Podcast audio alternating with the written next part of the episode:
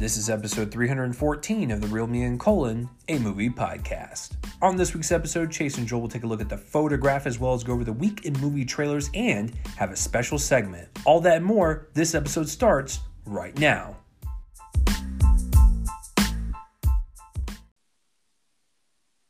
What's up, everybody, and welcome back to another episode of the Real Me and Colon, a movie podcast. I am one of your co-hosts, Chase Lee, and uh, this is episode 314. And if you are uh, new to the show and you decide to take a chance on us and looking for a movie podcast to satisfy your movie urges and hearing a couple people just discuss movies and analysis, uh, uh, or you know whatever, it's it's late, guys. Uh, uh, do all that, then uh, you, you've hit the right place, and I think you've uh, found the right podcast. Hopefully you could stick around throughout the entire thing. Uh, like I said, this is 314. We will be going over the photograph as our main uh, review. Uh, we'll be going over uh, some of the trailers that dropped throughout the week, and we have a special segment. But I'll let Joseph uh, go ahead and introduce that when we get to that portion of the show. It'll be quite the discussion, so I implore you to stick around. Uh, before I throw it over to Joseph over there, if you guys could like this episode, subscribe to the feed, spread this around, and let people know uh, what is up, and this is your favorite movie podcast to listen to. Uh, and just another reminder, we are on Anchor.fm, and we have a voice message link in the description below. If you like, if you guys would like to leave us a voice message, uh, answer a question or whatever, we will do that live on air. And you don't have to do it, but you can choose to do so if you must. So, uh, yeah, I think that's all the um, housekeeping stuff. Joseph, how was your week, sir? Uh, it is middle of February. Can't believe it. I feel like 2020 just started. Uh, and I, I, feel like uh, 2021 is just around the corner. So, uh, how are you uh, doing this week, sir? What's what's been going on over there? We're all we're all aging too quickly. Um, yeah, it's been good. Uh, just kind of, uh, you know, surviving. another another week of work and and movies and uh, lots of good stuff has been happening for me recently. Um, within the next week, I am hoping to have a new writing, a new contrib- contributory writing kind of uh, position with SpectrumCulture.com, which is really exciting. Um, I have covered my first movie for them, and I have the second in the pipe uh, for this coming week. I think that my first review drops within the next week for them. So it's a documentary that I watched, and um, so that's super exciting. I'm I'm uh, I'm hoping that that works out. I'm in the sort of the probationary period. I, I do have to uh, survive a couple of um, a couple of articles before they before they consider me, but uh, still, it's still very exciting and uh, yeah. So that's that's one big thing that happened this week. Um, saw a lot of movies. It's been it's a big big big big release weekend for movies, as our friend Mark will tell you. Uh, Mark Dusick reviewed 11 new movies this week. so, that man just does not does not stop. He does not stop for food or or anything. Rest, craziness, and um, it's just reflective of mine too because I reviewed six movies this week, uh, and two of them were not even, and most of them actually were not even the same ones he reviewed. So. Yeah, pretty crazy, pretty crazy. Uh, in addition to, and I guess I'll just plug it now. In addition to the one that we're reviewing now. By tomorrow morning, I should have reviews for the photograph as well as um, Downhill, uh, the new Julia Louis Dreyfus Will Ferrell movie, Horse Girl on Netflix with Alison Brie.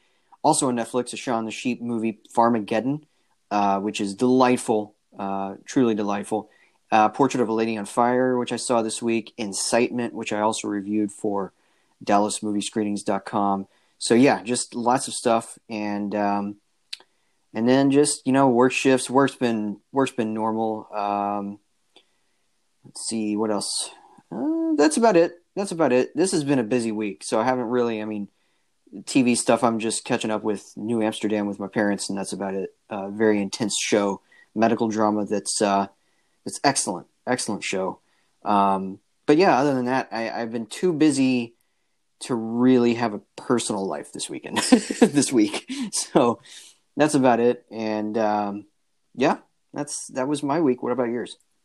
Uh, th- this was a part two of my uh, wonderful road to the new job. This right. is my last day at the uh, the city of Dallas was on Tuesday. I am no longer an employee there, and I start my new job on Monday. So that's quite exciting. Uh, and the reason why I sound uh, a bit off and a little bit uh, lethargic in my voice, uh, I had my colonoscopy this morning, Mm. and uh, they, you know, they drug you. You walk out of there, you feel a little lightheaded. You don't eat the day before, so like, you know, there's that. So I might be a little off today with my my grammar or my speech or basically what Joel would call a normal podcast.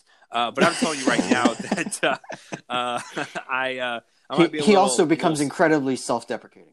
Uh, That's true. Uh, yeah, but uh, I, I- might be a little slow. I'm just uh, letting you guys know. But uh, yeah, that's uh, that's what happened today, and I, I'm I'm comfortable telling you guys that. I mean, hell, I recorded a podcast episode from a hospital bed one time. You guys know uh, my medical stuff, but um, yeah. So I start my new job on Monday, so that's that is quite fun. Uh, I don't know how it's going to go in terms of how many screenings I can make and everything because uh, I asked them what time I start on Monday, and they said nine thirty. I was like, nine thirty. That means I wouldn't be done till six thirty. And if it's you know a busy day, I may not be done until seven. And most of the screenings that are around Dallas are seven. So it may be very possible that I might have to take a, a back seat to screenings for a while and just uh, go pay the ones that Joel and I see uh, for the the show. And if that's Hmm. the case, then that's the case. And you know, when you're when you're starting a new job like that, you have to you know you got to prove yourself. So we'll we'll see. Um, yeah, there's but, usually uh, there's usually about six months where with a new job you just got to play ball. You know, you just got to Right, exactly. got to be a team player. Yeah. and, and Joel knows and Joel knows this. And so if I can only see the thing that we're reviewing during the week, then that's all I can do. Um, right.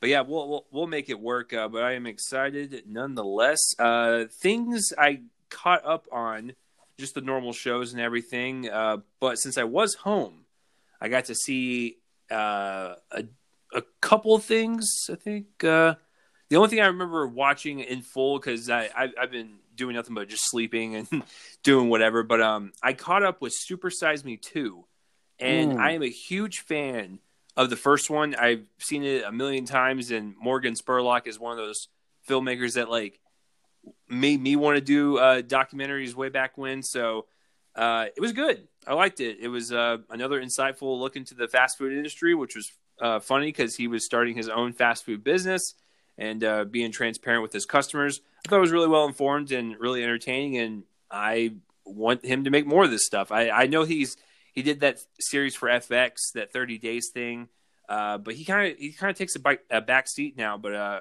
I, I wish he would do more stuff like this. Yeah, I uh, I didn't see that one. I I did want to see it. Um, I did want to see it. So Yeah, it's uh, it's uh, documentaries are like one of my guilty pleasures. I love watching that stuff. So uh, I saw it on Amazon Prime. I was like, well, hot dog. I'm gonna definitely uh, catch up. get up on that. so uh, yeah, I did that, and I saw a couple of movies. Uh, one I was requested uh, to review, and then another one uh, I got a link sent to, but you guys can't get that review until March fourth. Uh, that review is extraordinary uh, with Will Forte, uh, and it comes from Cranked Up Films. Uh, it's the genre division of Good Deed Entertainment Hmm. and yeah, because I, I can't I can't talk about that until the fourth of March. But I saw that, and then I got requested to review something on Amazon Prime from a director, uh, producer, writer, cinematographer, editor extraordinaire that did everything on the movie. Wow. Uh, and usually when people ask for requests, I'm like, listen, if you if you want a review, I'm gonna give it to you straight up. And it sometimes it scares me, Joel, because since I do video reviews, my face is exposed, and Right. so if they spread it around and let they let the the crew see it or whatever, they know what I look like, they know where I'm at, they know my name. It's scary stuff, but just just darken cool. your face and digitize your voice, man. right, right. I, I could be a like one of those um uh You could be you could be uh, Banks interviews. you could be the Banksy of movie reviews from now on. Uh, I Oh, that'd be it, it wouldn't be it wouldn't be much of a disguise because suddenly your ch- your channel turns into a guy with uh, with a darkened face and digitized voice, and then they know who you are. But still, Yeah, exactly. I could just do the uh, anonymous reviews that they do in the uh, reenactment of like FBI interviews. Yes, Oh, exactly. uh, hello. So, uh, yeah, it should. Uh, yeah, it was it it was it was uh, interesting because I haven't gotten one of those in a while. Mm. There was one time where I got two of them back to back, and One of them I liked, one of them I did not like, and the filmmaker that I sent the review of, I did of the one I hated, didn't really hear from him again. so uh, yeah, it's it it's not it's not easy to make something. It's not easy to put yourself out there like that. I give them mad respect. If you go on my YouTube channel right now, you can see all the crappy movies I did during film school, and I'm not going to even sit here and defend them because some of them are garbage. So I get how hard it is uh, to make a movie, but if you're going to, like if if Joel was approached the same thing, he would be like, "Listen, I'm going to be honest Mm. with, uh, about the movie. I'm not going to sugarcoat it. I'm going to give you." You know what I really think about it, and some of these that I receive are truly awful, and I feel bad for you know ripping in a new one, but at the same time, I don't want to I don't want to mislead people, you know. So it's it, it's just one of those kind of tricky things. I'm always up front with people when I get requests like that, so it's very strange to do it because I know that they're they're looking at my face, and if I say like, "Oh, this is bad," change it to this and stuff, like it's it's not a fun feeling. So it's it's very very strange. Uh, yeah, and so got yeah done with those two documentary. Yeah, that was about it. Uh, I'm kind of just uh, coasting it until Monday, but then of course on Wednesday saw the photograph with uh, Mr. Lakeith Stanfield and Issa Rae, uh, two of my favorite up and coming performers. And so, Joel, I think this is a perfect uh, segue to review the film. Yes, so the photograph uh, is directed by Stella Meghie, who, previously brought us a film I didn't see. I heard okay things about everything, everything with, um, oh gosh, uh, Amanda Stenberg, I think, was in that one. And uh, oh, that that was one with uh, Nick Robinson, right? I think so. Yes, yeah, yeah. That was before uh, the before this before the Love Simon days. Right. So Um, that that actually, I saw that one, and Okay. I didn't know that she did that one prior. That one was that one was fine. It wasn't Okay. like anything. It, it was definitely uh, better than what I thought it was. Because when you look at that Mm. poster, I was like, man, this is giving me some Nicholas Sparks vibes. I don't know if I really want to go down this route. So it wasn't terrible. Well, speaking of Nicholas Sparks vibes, um, the photograph uh, is written and directed by Stella Meghie. It's not based on any sort of Nicholas Sparks book. In fact, it is. In fact, it is an original screenplay. As much as this screenplay can be original, uh, it is not based on pre-existing material, so it's original. Uh, but this one stars Issa Rae and Lakeith Stanfield, as Mr. Lee over here just said. Um, Rae plays May, uh, a woman who is who has just become a curator of a museum, and Stanfield plays Michael, who is a uh, reporter for the Republic. Uh, they both live in New York, and uh, there is a photograph that brings them together. Um, the photograph belongs uh, initially to Isaac, played by Rob Morgan, who is a retired fisherman living out in New Orleans, having been kind of screwed over by by um, British Petroleum after the the oil spill, and that was the original subject of Michael's argument. Argument, argument. I'm going to be off the game, off my game tonight, uh, too, guys. I'm sorry.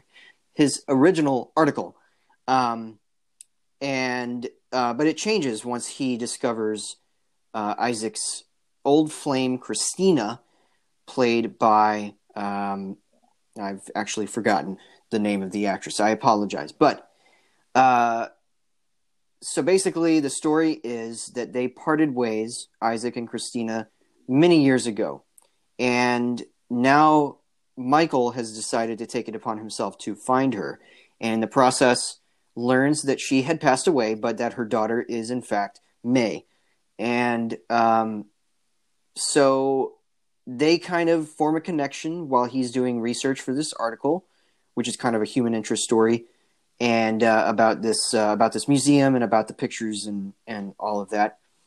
And they fall in love, and it's a romance. I mean, that's pretty that's pretty much it. It's a it's a it's a simple story. It's a very simple movie, simple romance, um, and in fact, it's too simple. Uh, there are two movies here, kind of at war with each other. There's the one in the present between Stanfield and Rae, and there's the one in the past uh, between the younger version of Isaac, played by Y'lan Noel, and uh, Christina.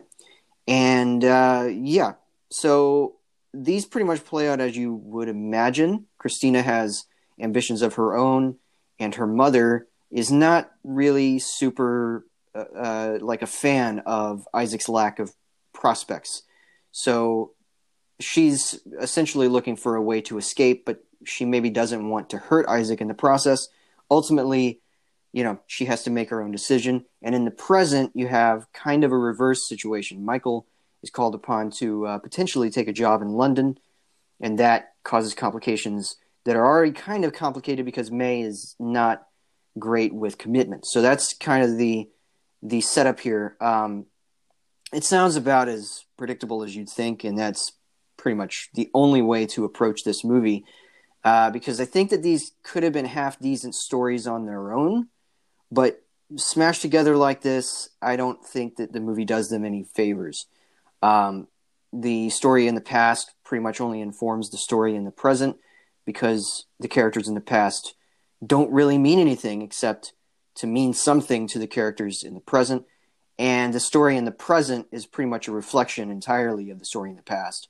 So it doesn't even work on its own without understanding what came before. And that's because May is her mother's da- uh, her mother's daughter, and Michael is his own person. So of course, that's the uh, that's the rub, right? So it's a pretty typical romance. Uh, I think it is slightly elevated by Stanfield and Rae, both quite good here. In fact, they are better than the material really it, like needs them to be. Um, it's pretty tired overall, but they are quite good, especially Stanfield, who has this sort of intensity as an actor that is really palpable in his in some of his best performances. Uh, I've heard the reports of his performance in Short Term Twelve. That's the one that you know brought him to the forefront. I've kind of made clear in the past I haven't seen that movie, and I know I need to because I know it's the one that that kind of started everybody on him. But I've been able to see it since then in movies like Uncut Gems and Get Out, um, and in other performances uh, like that. So I definitely get it. Um, and he's a really good actor, and he's good here. Um, and Rae's pretty good too. Uh, you know, I, we were both left unimpressed by her in Little, um, but I think that this year she's going to really kind of break out of that mold. She's going to be in this, and she's going to be in The Lovebirds, which is her back in comedy form, which seems like a lot better than Little was. Uh, here, she's definitely going dramatic. I mean, she's a primarily comedic actress. She doesn't. She does have some of that here. She, you know, the performance is a little playful. Clearly, she's improvising a few times, but uh, it's primarily dramatic, and it's an impressive turn for her uh, at this point in her career, which is still kind of getting started. I mean, she's she's a vet of HBO with shows like Insecure and stuff. She's done movies in in the past couple of years, but she's breaking out. She's taking her first lead roles in something um, this this year, and um, and I think that this is an impressive first step. It's going to be interesting to see this, especially back to back with the Lovebirds. So, and this is a good pairing too. They have good chemistry with each other. Um, I just feel like it's the screenplay that does this in. Uh, you know, has has something of an eye, I suppose. It's not a it's not a particularly terrific example of aesthetic pleasure or anything like that. Uh, it kind of doesn't really take advantage of the New York setting. It just kind of sets a lot of the stuff in interiors so that it hides that. Um, and in fact, there is there is a climactic scene set in London that kind of does the same thing. You know, you see a big wide shot of Big Ben, but you don't really see anything else that would suggest that it's London. Um, and I feel like that's probably a limitation of the budget. Uh, so I don't know if Meghie had the resources or maybe the control of the resources to be more imaginative um, with how she moves her camera. And I think that her screenplay really lets everybody down here, unfortunately. There's a sense here just of everything pretty much playing out exactly how you would think it would. Um, and as good as the performances are, I'm not entirely sure that the movie does itself any favors by having subplots either. There's a couple of a couple of them here, like the uh, the romance that develops between each of their assistants, played by Kelvin Harrison Jr. and um, um, wow, yet again, I am just forgetting names. Um, and I don't have anything open to help me. I'm I apologize, guys, but basically, both of their assistants kind of fall in love and meanwhile, you have the comic relief of Lil Rel Howery, who plays uh, Michael's brother, and Teyonah Parris, who plays his sister in law, um, the brother's wife, of course. And the kids are really funny. It actually does the best scene involves the kids when um, very suddenly May learns something about Michael's past that maybe she doesn't want to know yet, um, or maybe would have liked to known already Uh, either way, she learns it, and it's really funny because of the kids that are performing as those kids. Uh, they're really funny and naturalistic, and uh, yeah, it's a it's a funny scene, best scene in the movie, I would say. Uh, but otherwise, it just is kind of a movie that that spins its wheels until it gets to the big reunion at the end. Yes, they are eventually pulled apart by certain complications, and there's a big revelation that's not even remotely surprising involving uh, the the origins of the photograph and um, uh, and perhaps the recipient the the identity of the recipient of a letter that May has been given to deliver, um, along with her own letter letter that she can't deliver the other letter until she's read her own, and it's probably not going to be any sort of surprise to anybody what's at the end of that tunnel, um, and that's the problem. There's really no surprises here. There's there's some solid performances. There's there's uh, certainly a heart to this movie. It is it isn't uh, it isn't cheating enormously um, to get us to to feel things. It's not super manipulative. It's just it's just manipulative enough to be something that you just kind of watch and then you just forget about within a week. Um, it's not a movie that I could particularly see watching again myself. I do like the leads, but Unfortunately, I think it's just kind of sitting there on screen. I wasn't into it, unfortunately. Um, so I'm going to give the photograph a C. I know that I'm kind of in the minority on this. It's fairly popular. If you go see it, I hope you like it more than I did, uh, but I didn't get much out of it. So that's my that's my grade. I'm giving it a C. Chase, what do you got? Yeah, so you know, going into the movie, I, I didn't really expect much. To be honest with you, the trailer didn't wow me over. It kind of looked like a Nicholas Sparks film that I would have no fun watching. And this is coming from someone who actually loves stuff like The Notebook. Uh, it, a lot of people don't know this about me. I love romance films. I love, you know, the corny rom coms that just make your heart feel so happy, but they don't make any sense whatsoever. And then I also love the really depressing stuff like, you know, Blue Valentine or whatever that has this kind of raw realism to it. And you just feel depressed afterwards. And you want to go cry in a corner and never uh, see the light of day again. So I like both variations of movies, and I even like stuff like this, just the kind of you know blockbuster, generic entertainment uh, that's thrown out there every you know Valentine's Day or every so often, and people eat up and they move on. I still like that stuff, and you know the trailers didn't wow me over, but the reason why I was excited was because of Lakeith Stanfield and Issa Rae. I'm gonna go ahead and uh, uh, get on my high horn for a second here and just uh, continue to uh, uh, prop this guy up into uh, you know to a point where people get sick and tired of me talking about him until he actually you know wins an Oscar. He gets to be in more films like this. But Lakeith Stanfield has been uh, outstanding ever since he he kind of showed showed himself in short term 12 that was like his great supporting role he did a lot of supporting work from that point on and then his first kind of real main role was uh, Crown Heights back in 2017. I remember watching that being blown away uh, by his performance there. It was also the same year as Get Out, and of course his first kind of real uh, main lead uh, romance film. It was a weird film, but it was Sorry to Bother You. And mm, so, yeah. oh yeah, it, I, sh- I, should right. have mentioned that one. yeah, right. And so it was it was that point where I was like, this guy is a, a great lead. Like he can be a great romantic lead. He's got like this suaveness to him. He can do it. And of course, yeah, uh, Joel and I both loved him in Uncut Gems, and mm. he was also in Knives Out. I forget he was even in that. Oh, that's right. Just, so many people were right, in that one. right. So he, he, but he's just a guy that can kind of get into a movie, blend in, and lose himself into where people don't really recognize him. He's still kind of underground to us film nerds, but like a lot of people don't know who he is. And so this was the movie. I thought that the photograph was going to be the movie to propel him to the top because this is a film being released by Universal.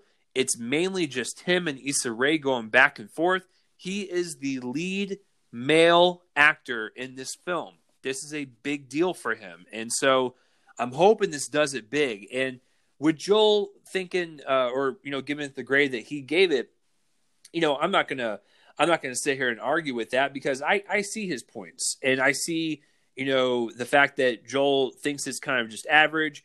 Mark actually rated it below that, and so I totally get that. And I saw the film and I didn't really know what to make of it because I was kind of on the same boat as Joel, where I was like, and it's it's fine. It's really nothing uh, to write home about, but I really like uh, the performances in it. And then I sat on it for a day, and then I ended up liking it um, a bit more. Uh, I still think there's some issues with it, but I'm going to give it a slightly higher grade uh, than Joel. And so here was kind of my thought process around it. With uh, Stella, uh, Stella Meghie and her kind of overall vision and you know the written words of this film, as far as romance films go, it's just fine overall. There's really nothing too much to it. I appreciate the creativity and going back and forth between the timelines. You know that um, that's not easy to do when you time jump like that. But I think overall she did a fine job.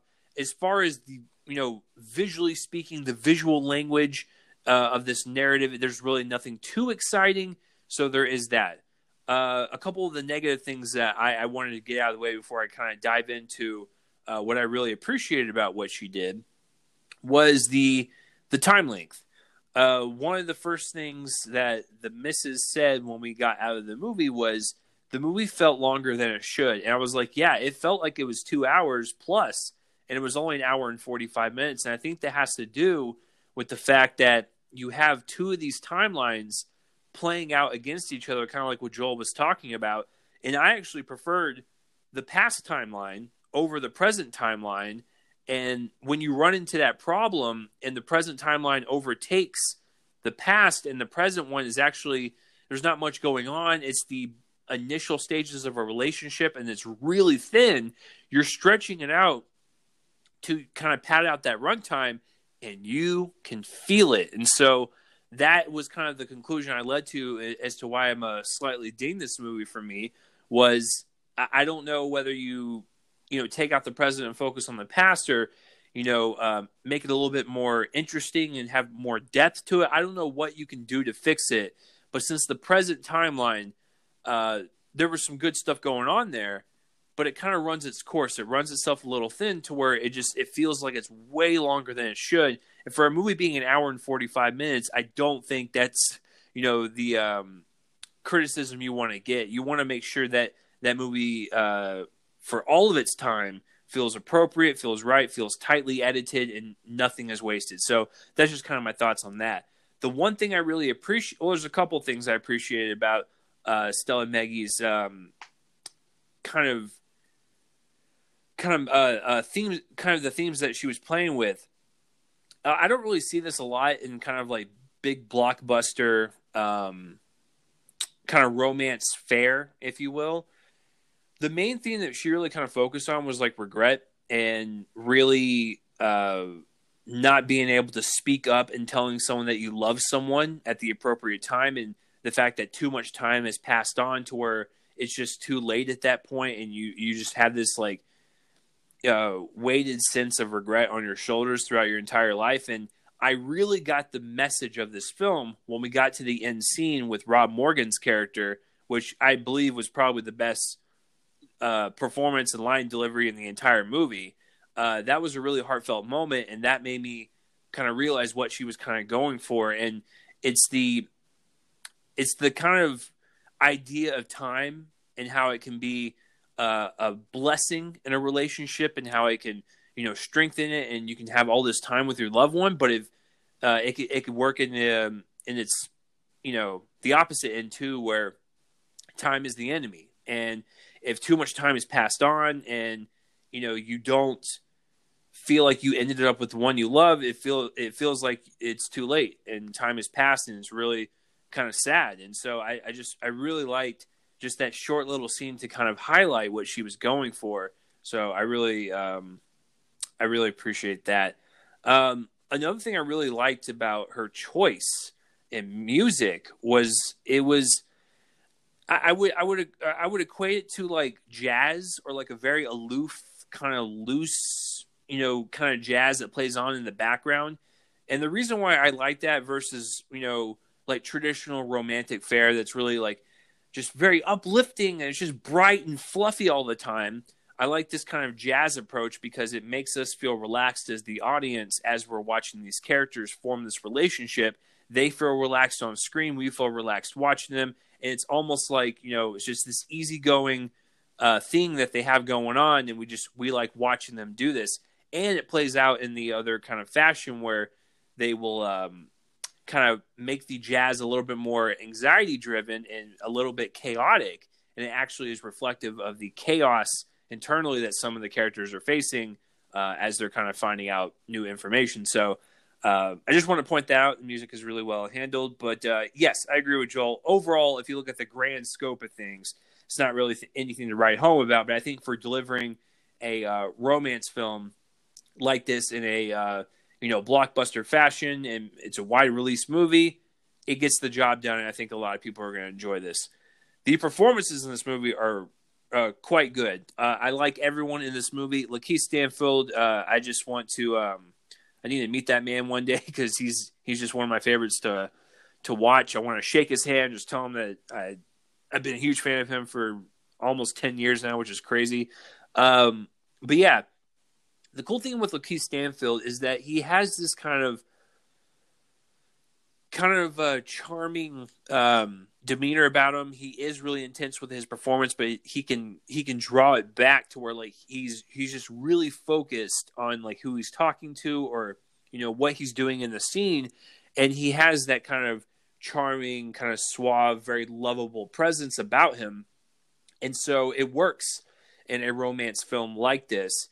Issa Rae is the interesting one because she's usually the comedic relief in films. She's usually the one doing the improv, making the jokes. And this one, she's reserved. And it's it's interesting to see her kind of play out her character and her performance this way because yeah, she's got some improv moments and she's um she's got some, you know, kind of icebreaker moments where she makes Lakeith laugh or, you know, she makes us laugh in the situation. But for the most part, she plays this kind of totally different character that we're not really used to. And I still need to see Insecure, uh, the TV show that's my fault. Uh, I, I'm assuming on that show it's kind of a mix of both of comedy and drama. But for someone that's only seen her in movies thus far, uh, I like this route that she's kind of going with this, where she can still be funny and she can still be lovable um, and really uh, just a great performer. But it's nice to see her kind of rein stuff back a little bit, kind of absorb the emotion and scenes, and kind of just see her react to it it was just really interesting to see her reactionary takes to whatever was happening. But as far as a couple goes, they do uh, have some pretty great chemistry, and uh, I, I, think that's kind of the magic of both of those. If you put them in uh, this movie with a different um, co-lead, then uh, they would still be just as charming, just because they're that good. But you have them two together, it just makes the movie a little bit better. And uh, I agree with Joel, elevates the material all the supporting cast is great. Uh, I love the past uh, versions of May's uh, parents. Uh, they were all really just striking, and they really just you know gave it their all with their performances. And then, like I said earlier, Rob Morgan, who plays the older version of her father, really great stuff going on there. Um, kind of pull, pulls out the last stops um, towards the end of the movie, but still effective nonetheless. I think everyone does a great job kind of selling us this, um, you know, romance film that does kind of remind us of like a Nicholas Sparks movie, but they elevate to something that can feel a little bit more grounded and uh, a little bit more relatable um, to where we can actually be attached to these people and not just some, you know, Hollywoodized fairy tale uh, character that doesn't have any grounding in reality whatsoever. And I think that's all I wanted to touch upon. Um, because the cinematography is not really anything to write home about. Uh, I already talked about the runtime, so yeah, uh, the photograph for me, I ended up you know liking it a little bit more than Joel. There are some issues with the the runtime and just the uh, the stretching of the story that just it feels a little bit weighed down. I, I would settle on a B minus. I was either going to go C plus, B minus, and I wanted to give it the leg up just because um, uh, of the two leads. If it was if it was literally anyone else, I would have immediately dropped it down to a, CC plus. Um, but I just I like the fact that uh, whoever was the casting director chose these two people, and they went for it. And you know, if you think about it in in in a bigger scope in terms of marketing, Lakeith and Issa are not big names. They really aren't, and so I'm really glad they took a gamble on both of them uh, to prop them up and make them um, big stars. Finally, to the to the general public, uh, you know, the people that have never seen like Short Term Twelve or Uncut Gems or even the crazy Sorry to Bother You. Um, uh, or even uh, Issa's uh, show. This is a gra- great opportunity to do that. If you want to see this movie during Valentine's Day weekend, uh, or just as a romance film with your significant other, this is honestly not a bad pick, um, and I would I would recommend it. So that is my take on the photograph. Joel, are you ready to jump into some trailers, sir? Surely, I've seen three of the four that you're going to talk about. So yeah, I, well, I, am a, I'm a little disappointed that you haven't seen this one I'm about to talk about because it is weird as I, f. So. I stayed away on purpose. Go ahead. okay, okay, uh, uh, make, makes sense. Um, so this one uh, comes from A24. It is directed and written by Texas native Joel and I get excited when we see his name, David Lowery. Um, you know, he brought us uh, Ghost Story, Pete's Dragon. Um, you know, this guy's a really great independent and even a blockbuster filmmaker uh, with Pete's Dragon. But he is back once again with A24, working with them. And this one is a fantasy retelling of the medieval story of uh, Joel. Is it Gawain? Uh, Gawain? Gawain, I think, yeah, as I said. Okay, so the story of Sir Gawain and the Green Knight. I don't know anything of this story because uh, I'm a simpleton and I only know about King Arthur because I'm a simpleton. Uh, that's the only story I know. But it's it's cool to know about other medieval kind of fantasies uh, out there because I think this is kind of one of those underrated uh, genres. And so, hey, if David Lowery is going to tackle it, I'm all in because this this trailer is weird as hell. Uh, there is a lot going on, um, a lot of great visuals, a lot of great you know production design. Just it's so rich and lavish and just visuals and. I have no idea what's going on in the story because it's more of a teaser trailer to get you interested and give you uh, a sense of tone and vibe and atmosphere. I'm all in, man. This this is great. Um, like I said, I don't really know much of the story, but in terms of just visual scope and seeing how much David Lowery has like just elevated himself, it just it kind of blows my mind because uh, Pete's Dragon was the first attempt at having like a bigger budget, and I thought he did a swell job with that. But The Green Knight is still technically like an independent film. It's it's super small, but it just looks really expensive. It looks really epic, and so I, am in, man. I'm in. I'm into the weirdness. I'm into the the cast. We have Dave, uh, Dev Patel, Alicia Vikander, Joel Edgerton, which is uh, uh, you know a nice go to there. Um, those are the three big names, and so th- this is crazy, man. I, it was a trailer that came out of nowhere because I had no idea Lowery was making anything else. Uh, but I am I am wholly impressed. I will say that. So the Green Knight is the one that uh, Mr. Joel did not see, um, and so uh, you, are you just purposely staying away from this one? Yeah, or? yeah. Once I kind of got the vibe that people were talking about in trailers, I was like, you know what? I want this one to surprise me, and I didn't see Okay. it. I didn't see it in front of anything that I saw, so I was because I.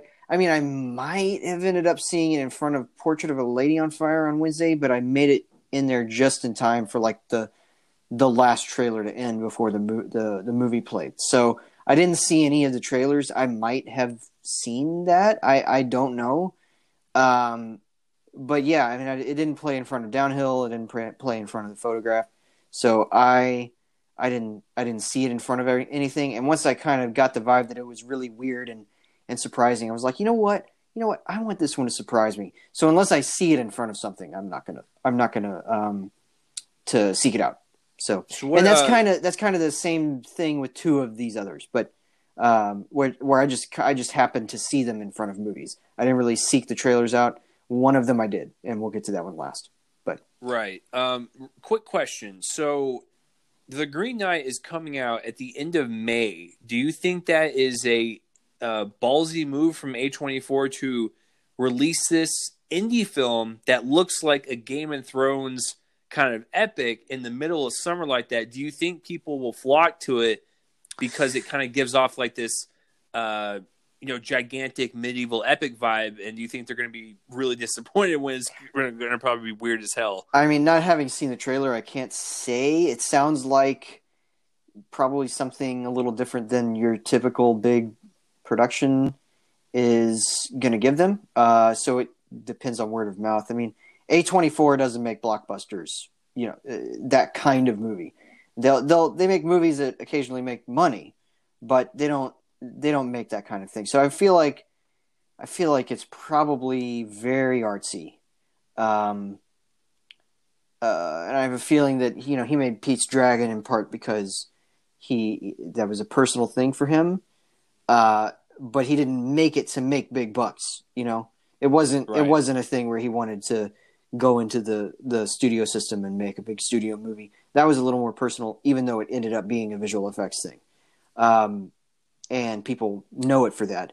I think that he yeah. makes he makes movies out of his personal kind of need to do so, and so this, you know, I, I mean, I, it, I it could have a... it could have really good visual effects. I don't think it's right. going to be a, a blockbuster type thing interesting. I, I, I, think I think people are going to get uh, uh, tricked again, like they did mm-hmm. with uh, Gretel and Hansel, where they're going to go in expecting one thing, and then they're going to get something totally different. They're going to mm-hmm. walk out halfway through. So, right. Uh, yeah, I, am excited to see it. I'm glad they're plopping it in the middle of summer. It gives us that nice uh, uh, palate cleanser from all the um, bombastic, you know, big blockbusters that we mm-hmm. will see. So, speaking of Dev Patel, this is a great segue into his next film. Uh, the Personal History of David Copperfield. This is uh, the uh, film based on the novel by Charles Dickens. This one stars Dev Patel, and uh, he is having a heck of a year. And so uh, I, I, like this trailer quite a bit. It, it kind of uh, has the same vibe as, as, the same trailer I saw for the Jane Austen movie, Emma, mm-hmm. where it just it, it's got that quirk to it. It's got the wonderful production design and costuming. It's a period film.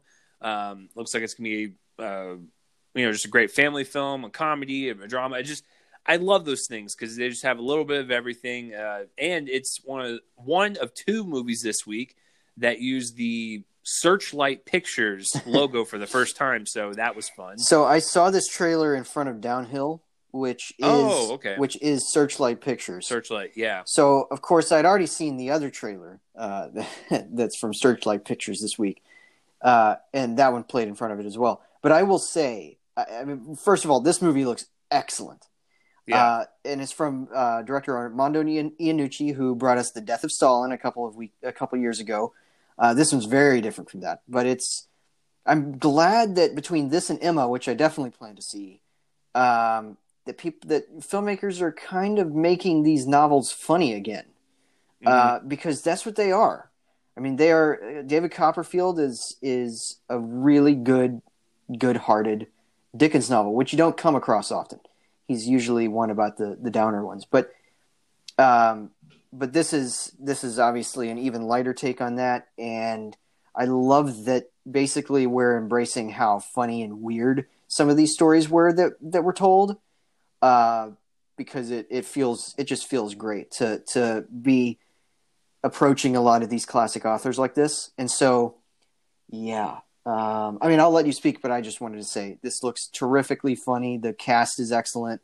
The uh, I mean, just top to bottom, great cast. Not not nearly the best cast of of the trailers this week, but uh, but a really starry one too. I mean, you got Hugh Laurie and uh, even the the older version of Finn Wolfhard and the Goldfinch, and Aneurin Barnard is in this.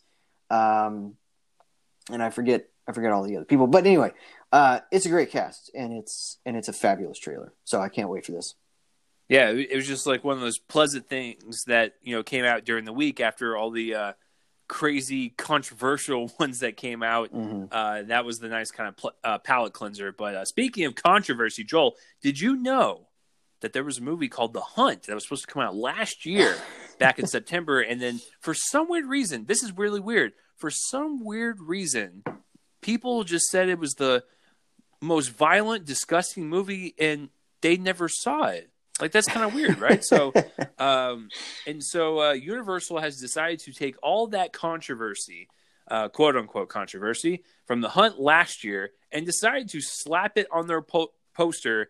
And uh, I give them full props for that because they're going head on with the um, uh, all the talk that they had about their movie when no one actually saw it except for like maybe a handful of critics. So, uh, The Hunt, if you guys remember, is a film uh, about 12 strangers that wake up in a clearing. They don't know where they are or how they got there. They don't know uh, that they've been chosen for a very specific purpose the hunt. So people are just hunting them for sport.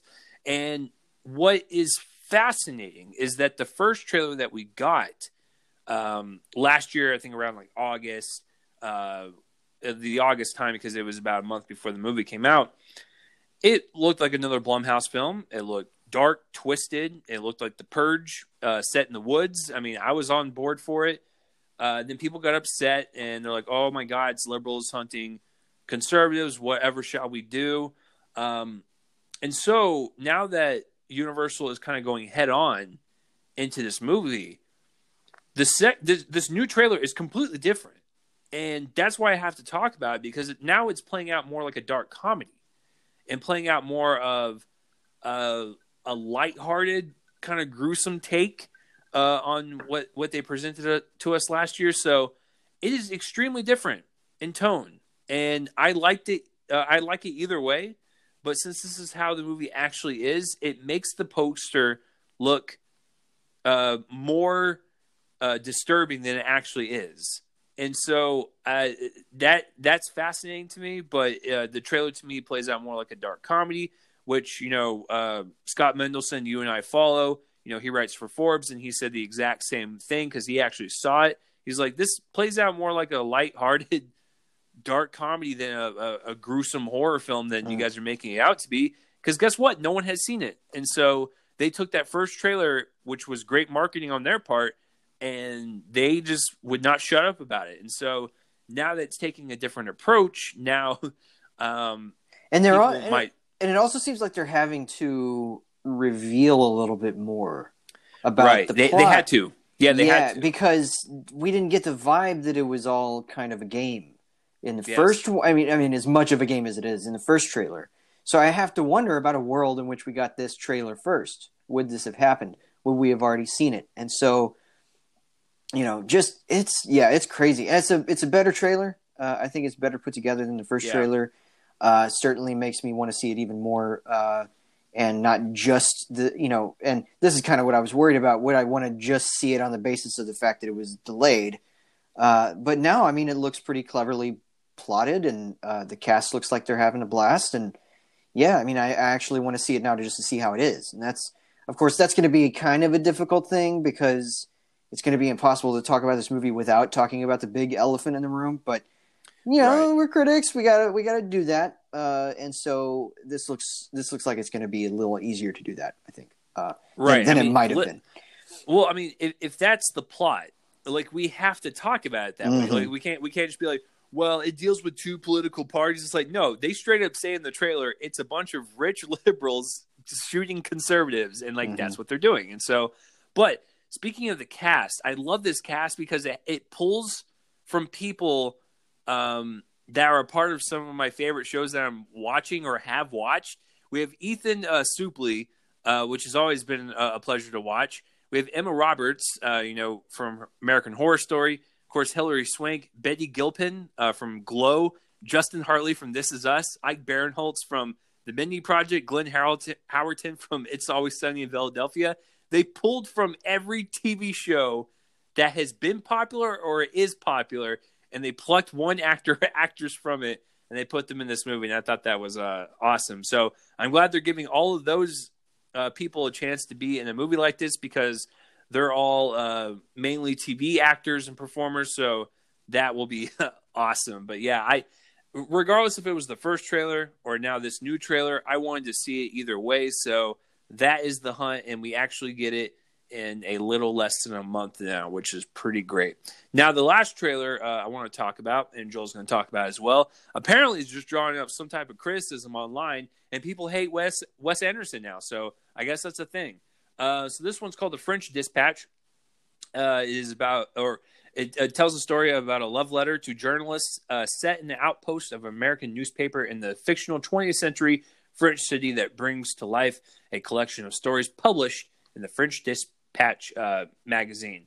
So once again, Wes Anderson coming back, writer, director, and of course, grabbing every single actor and actress in Hollywood uh, that has ever existed, because that's what he does, and I will not fault him for that, because he ha- apparently he has like the best persuasion of any director, and he's like, "Be my movie," and they're like, "Okay," uh, and he's able to get all these wonderfully talented people, but. Yeah, uh, once again, you get people with like Saoirse Ronan, Timothée uh, Chalamet, Elisabeth Moss is in this, uh, Léa Seydoux, Bill Murray, Edward Norton, Willem Dafoe, Christoph, Christoph Waltz, Tilda Swinton, Liev Schreiber, uh, Owen Wilson, Adrien Brody, uh, Rupert Friend, Benicio del Toro. Like this is insane. It's it's definitely his most stacked cast I've seen uh, in quite some time, probably since like the Royal Tenenbaums. Um, he he just likes to outdo himself. But I love Wes Anderson. Uh, I love this trailer. I really have nothing more to say. He is the king of vibrancy. Uh, he is the king of symmetrical cinematography. He is the king of quirkiness. I really don't care what he does, Joel. I guess I'm biased because I will watch anything this guy touches. But this this looks fantastic. It kind of um, it kind of has a vibe of Grand Budapest meets the Royal Tenenbaums type of feel. Mhm. Um, Yeah. where it's like a, a mixture of both of those uh, uh, settings and locations mixed in with the characters, and so that's that's kind of the vibe I got. Um, with Wes Anderson going black and white, by the way, which is really Right. interesting. I mean, he's he's never done that before. I I have a feeling that he must have seen Shadow last year from uh, from Zhang Right. Yimou and and realized, hey, there's another guy who uses color really well, and he went black and white and did it really well. I might as well, Well, do well- that too. yeah, what's interesting about Wes Anderson is that uh, a lot, you know, people don't know that when you film in black and white, it's totally different in lighting structure than it is to uh, film in color. And when you look at Wes Anderson's movies and how meticulous uh, and technical he is, it seems like filming in black and white would be a, a breeze for him. Like it'd just be a, a, an on and off switch for him. So I don't I don't even think he had that big of a trouble to do it just because he's so um, precise when he does color photography Mhm. that I can, I can only imagine that black and white photography. He's just like, yeah, I got it, and you're like, Wes, what the hell? It's like completely different. So um, yeah, but yeah, the French Dispatch looks great. It drops in July. Uh, I think uh, it's a few weeks after uh, some big blockbusters, so it'll be interesting to see how it fares. But Wes uh, knows how to um, strike up audiences, and you know he he, he is an award you know nominee and stuff. So he he knows how to bring in the people, and I think even with something as kind of off kilter as like the Isle of Dogs, which you know a lot not a lot of people are into stop motion animation nowadays. He still was able to get a a nice crowd behind that film, and I think he'll do the same thing here.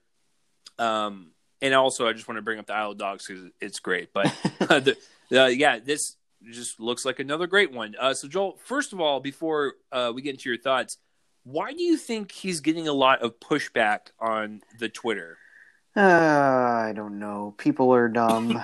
Uh, People are dumb. All right, we're Yeah. signing off now. That's yeah, it. the the internet is a shapeless blob of nonsense. Uh, I I don't know. I don't know. All I know is that it looks amazing, and I'm gonna try to. I'm gonna find a way to make this our main review topic uh, of some week. It might be beginning of August, but um, but yeah, I I, I can't wait. Uh, it just so I should tell people just this past year, within the past few months, I finally saw Rushmore, which was one of my two blind spots. Uh, I still have not seen Bottle Rocket, which is their big start. Uh, but Rushmore became my favorite movie of theirs, and it's honestly like I watched it four times in like two weeks. So I love that movie. I think it's a masterpiece. I think it's their masterpiece, and I just absolutely adore it. So yeah, I mean, this looks great. I, them doing a, um, and this is also an anthology movie, we should say. So it's it's stories, and it's basically Wes Anderson going Coen Brothers when they did uh, the Ballad of Buster Scruggs, and love that movie. Can't wait to see what they have up their sleeves with this one, because I mean, this cast is. I mean, I don't even like you can't even list them all off the top of your head. Henry Winkler, Bob Balaban, Anjelica Huston, Tony Revolori, Rupert Friend, Jason Schwartzman, Cécile de France. Willem Dafoe. Um, I can't remember who you did or didn't name. That's how big the, the cast is. Uh, Liev Schreiber and all just all these people love it. I think that um, Benicio del Toro, Adrien Brody, uh, just an amazing cast. I mean, this is a this is a shoe in for Best Picture. Uh, I think that this is going to get in, considering Grand Budapest did, and uh, and I can't wait for that to happen. I think it looks superb, and that that that would be pretty wild if this was the first year that uh, Disney changed the the names on the studios and did all that and ended up winning like the big prize at the end of this year for the first first year. Right, right. It's uh, yeah, it's great, and uh, they are they are terrific directors, and I just uh, he's a terrific director. They're they're terrific uh, pairing him and him and these actors that he that he constantly works with, like Owen Wilson and and all of that, and um, yeah, I just I can't wait to see what he has up his up his sleeve. So, and, and also we should uh, uh, speaking of da- David Lowery as well. Uh, uh, Wes Anderson is also a Texas native, and I totally forgot about oh, that. that's right. Because yeah. uh, uh, you know he worked a lot with Luke and Owen Wilson. They're mm-hmm. also from Texas, so I'm telling you, all the great all the great things come from the stage, Joel. yeah, exactly. There we go. all right, folks that was our review of the photograph. That was us covering some of the trailers this week. When we come back from our short break, just 30 seconds, we are going to talk about our picks for the best performances of the 2010s. Yes, the top 10 performances from each of us of the 2010s. What's going to make our list? What's going to be the same? What's going to be different? I think you might be surprised. And uh, yeah, that's what's coming up. So stay tuned, guys, and we will be back.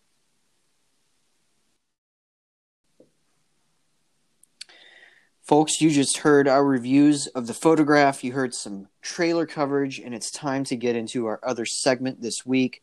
We are going to talk about our picks for the 10 best performances of the 2010s. Now, this is quite a list to approach, and I think that Chase can agree with me on that. I mean, you're talking about, you know, hundreds of movies that you watch over the course of, of a decade, and for some, thousands.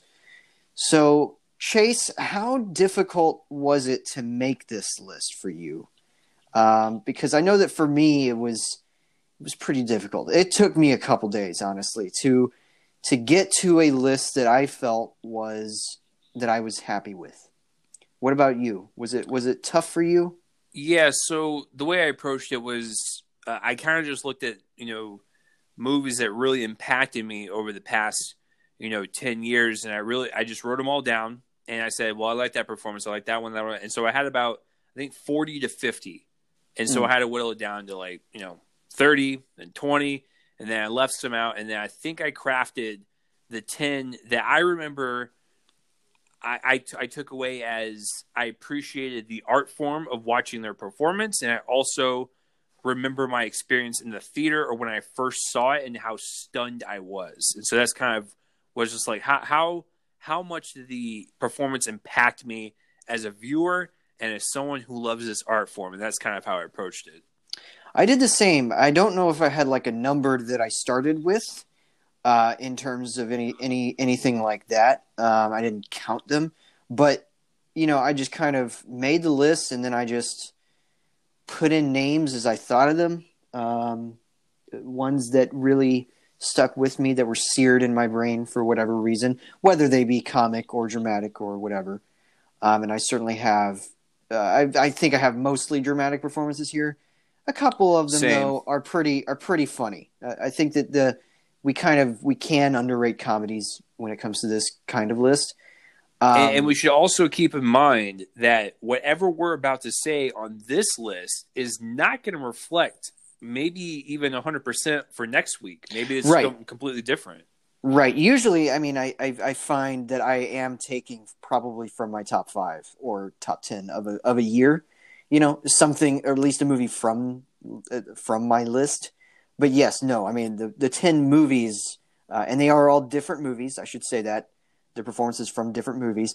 Not all the movies are my top ten. You know, um, there are certainly choices from my top ten movies uh, that I did make, but um, but maybe not as many as as people are realizing. In fact, I'm looking here, and uh, I think that I only have uh, three movies included that are on my top 10 that we're going to be talking about next week. So, and yes, that's next week's show, guys. All uh, of the show is our picks for the best films of the decade. Uh, no review. I'm going to be coming back around the next week in my in my extra segment to a review of the Call of the Wild because I do want to cover that one. But next week is our our uh, our films of the decade show. So this I wanted to fit into a a section on its own, and uh, so here's here's basically what we're gonna do. I I don't know about Chase. I didn't really number my list, so I'm I, because I felt like you know I did have a top choice. I think people are going to be surprised by it. Uh, I did have a singular performance that I felt was the one that kind of, if it didn't tower over everyone else's, it's the one that has really stuck in my craw the most, if you will, uh, in a good way. I don't know if that's a positive or, or negative phrase, but that's that's how I thought of it. Um, and then I just had nine others, and I felt like putting them in an order from ten to two was completely just uh, futile, just not just not useful or anything like that. And so basically we are kind of going to go in a, you know, Chase's number 10, my number 10 order. I don't know if Chase is going to do 10, 9, 8, 7, and so forth. I'm just going to follow up his choices with my next choice, if that makes sense. So, Chase, I'm going to have you go first. That way I take us out of the episode. What is your first choice? Is it number 10 or is it simply your first choice?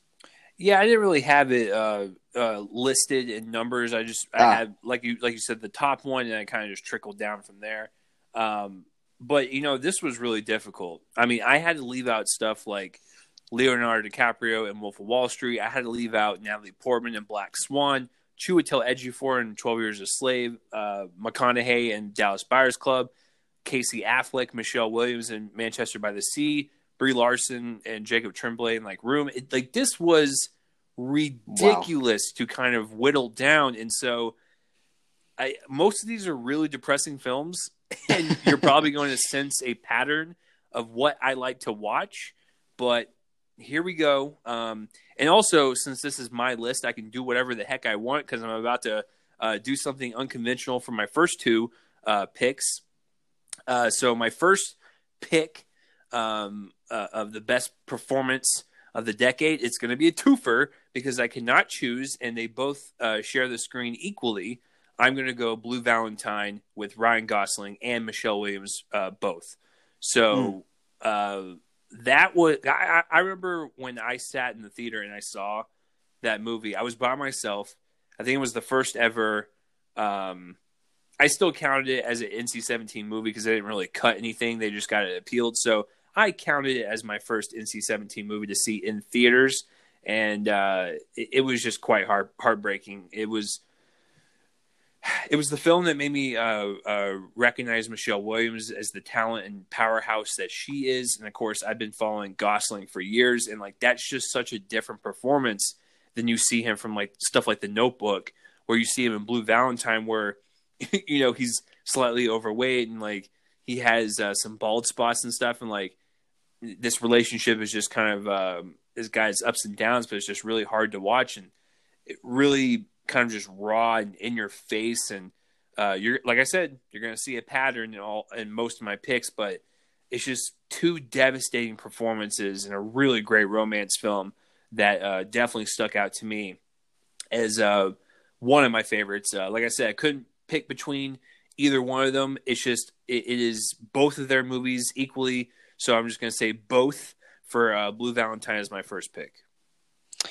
And this is one that I missed. I mean, you you let me borrow it, and I just let it sit there because I never could find the right headspace. I knew that it was a tough watch. Yeah, and I could never find the right headspace to just kind of sit there and, and let it happen to me. I, I will watch it at some point, uh, of course. And I've I'm sort of like you. I've got well, I've got an NC-17, a couple of NC-17 movies on my list in fact, uh, we're just going adult all the way here.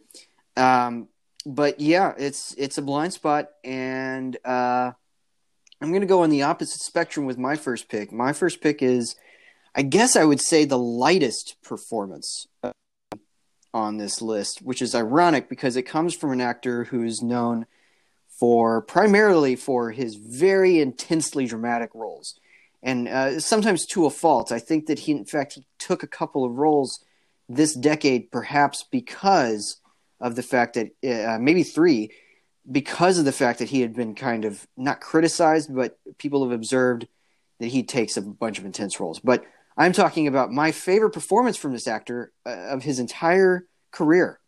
Uh, it's one that you mentioned as being an honorable mention, something that didn't make your list that maybe you were excited, uh, uh surprised by, and that's Leonardo DiCaprio in The Wolf of Wall Street. Um, I love, I love this performance. I, this performance just pops into my head every few weeks, particularly the scene where he's where his uh, Jordan Belfort is on uh, Quaaludes and he is just trying to crawl his way to his destination because he's I, I remember correctly I haven't seen it in a while I believe he's trying to get somewhere in a hurry right I'm yeah he, he, he, he's trying to go back home because yes. uh, uh, Margot is trying to he's like she's like Jordan get get your butt home. And he's just like i can't. Yes. And it's all played in kind of slow motion photography or uh, some of it is. And then some of it is just pure like Marx Brothers uh, Harold Lloyd comedy, and it is and it is one of the best film scenes. Like I don't know if we're gonna do like film scenes of the decade. I haven't really planned that, but um, but if we did, I that would absolutely be somewhere near the top of the list, at least of the funniest scenes of the decade, because you don't expect it from DiCaprio. I mean, literally up until that point, he had been almost entirely in intense movies, and even his role in Django Unchained, where maybe he's a little more gregarious. I mean, he's playing you know a slaveholder, so a more intense role, definitely one that had a lot of anger. This one, he's just letting loose under the direction of Martin Scorsese. Uh, in this story of Jordan Belfort's rise uh, through uh, basically kind of the criminal underworld of high finance. Um, and I just loved every second of this movie. It was it was from a director who is was in his 70s at the time, and uh, I think he's still in his 70s. But anyway, working with a level of energy that you rarely see from from directors of that age. Um, it felt like a 25 year old making his first movie, and just being let loose. And DiCaprio's performance reflects that.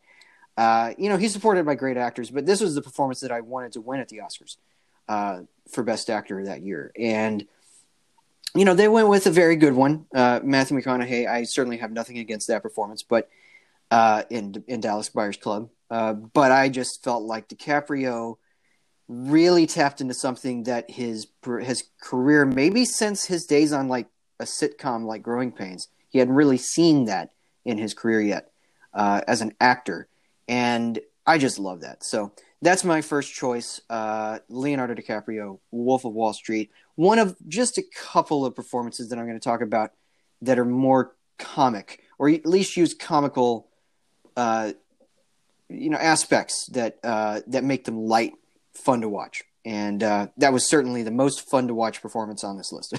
so love it, love it, love it. Great film and uh, great performance. And your yeah. next one, sir. Oh yeah, so go ahead. no, I, I was just gonna say that uh, the physicality mm-hmm. of that man in that movie is just it's infectious. Like he is he is moving in every scene. He does not stop. Oh yeah. Like the energy, I mean, I guess it's from all the cocaine, but all the energy in Jordan Belfort's character is really fun to watch. But yeah, that, that's a great pick, man. Um, yeah, so my uh, my next pick, uh, I'm going to break the rules again. I'm going to do another both answer. Don't worry, this is going to be the last both but it's really hard to do since both of them share the screen equally. Um, a quick story, uh, backstory on this uh, this particular film. I was talking with uh, someone that I met on YouTube who also did film reviews, and he brought up a, a certain trilogy, and uh, mm, I had mm-hmm. never seen it before, and so I actually watched all three in one night. I was super tired, and I only had an hour and a half of sleep, and I went to work the next day. And I said, you know what? that was 100,000 million bajillion worth it because Ethan Hawke and Julie Delpy in the Before trilogy is just something to behold. And I think Before Midnight is a great example of just how you can keep making these movies nine years later and they can still stick the landing and find a different window of time in these people's lives and it still be as prevalent and as intense as when you first started with their relationship, and that is Before Midnight. I'm going to go with both Ethan Hawke and Julie Delpy. It's you know the dialogue driven trilogy where it's just two people talking and the fascinating conversations that they all come up with. Um, it just it draws you in, and Hawke and Delpy have that uh, likable sense to them as performers, and you just want to watch their every move. And this is the it's the first one, right? That um, Delpy and Hawke got to co-write with Linklater, correct? I think they did the second as well. Uh, but Okay. but yeah, the it's interesting. The first, the very first movie had Kim Krizan as the credited screenwriter, I believe, Mm. uh, because Kim Krizan created the characters and then they were developed by Hawke and Delpy and Linklater. But they, I don't think that they got credited in the second one. Oh no no no no! Back. This is where they got nominated.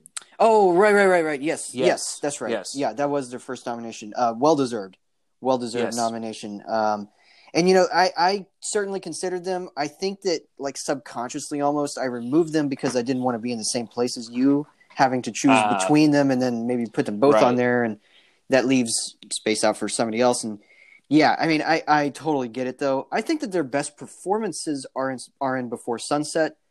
I Uh, agree. yeah. I agree. But once again, that's not in the the decade that we're talking about. Right, right, exactly. I mean, it's it's kind of you know they're built they're building on performances that they started giving in 1995. hmm So Yeah, it, it, I, I totally agree with Joel. If if you guys watch the trilogy, please come back to us. Which one is your personal favorite? My personal favorite is still the second one. Yeah, uh, before sunset. It's just it's breathtaking. And, but all three of these are, I, I'm telling you right now, like all the people that love you know Boyhood and Dazed and Confused, I totally get that. Those are both great movies, and that's where Linklater gets you know most of his new people to kind of see what he can do. You know, but a lot of people just don't know about the Before trilogy. And I, I will. I will talk about this trilogy until the cows come home. I will talk about it until someone gets tired of me talking about it you need to watch these movies and just watch the delicacy in the master class of screenwriting and uh, staging and performances and it's just it'll something it's going to blow you away well, you know, I'll put it the way our friend Mark did. He's a huge fan of these movies. Uh, I think that this was his number four of that year.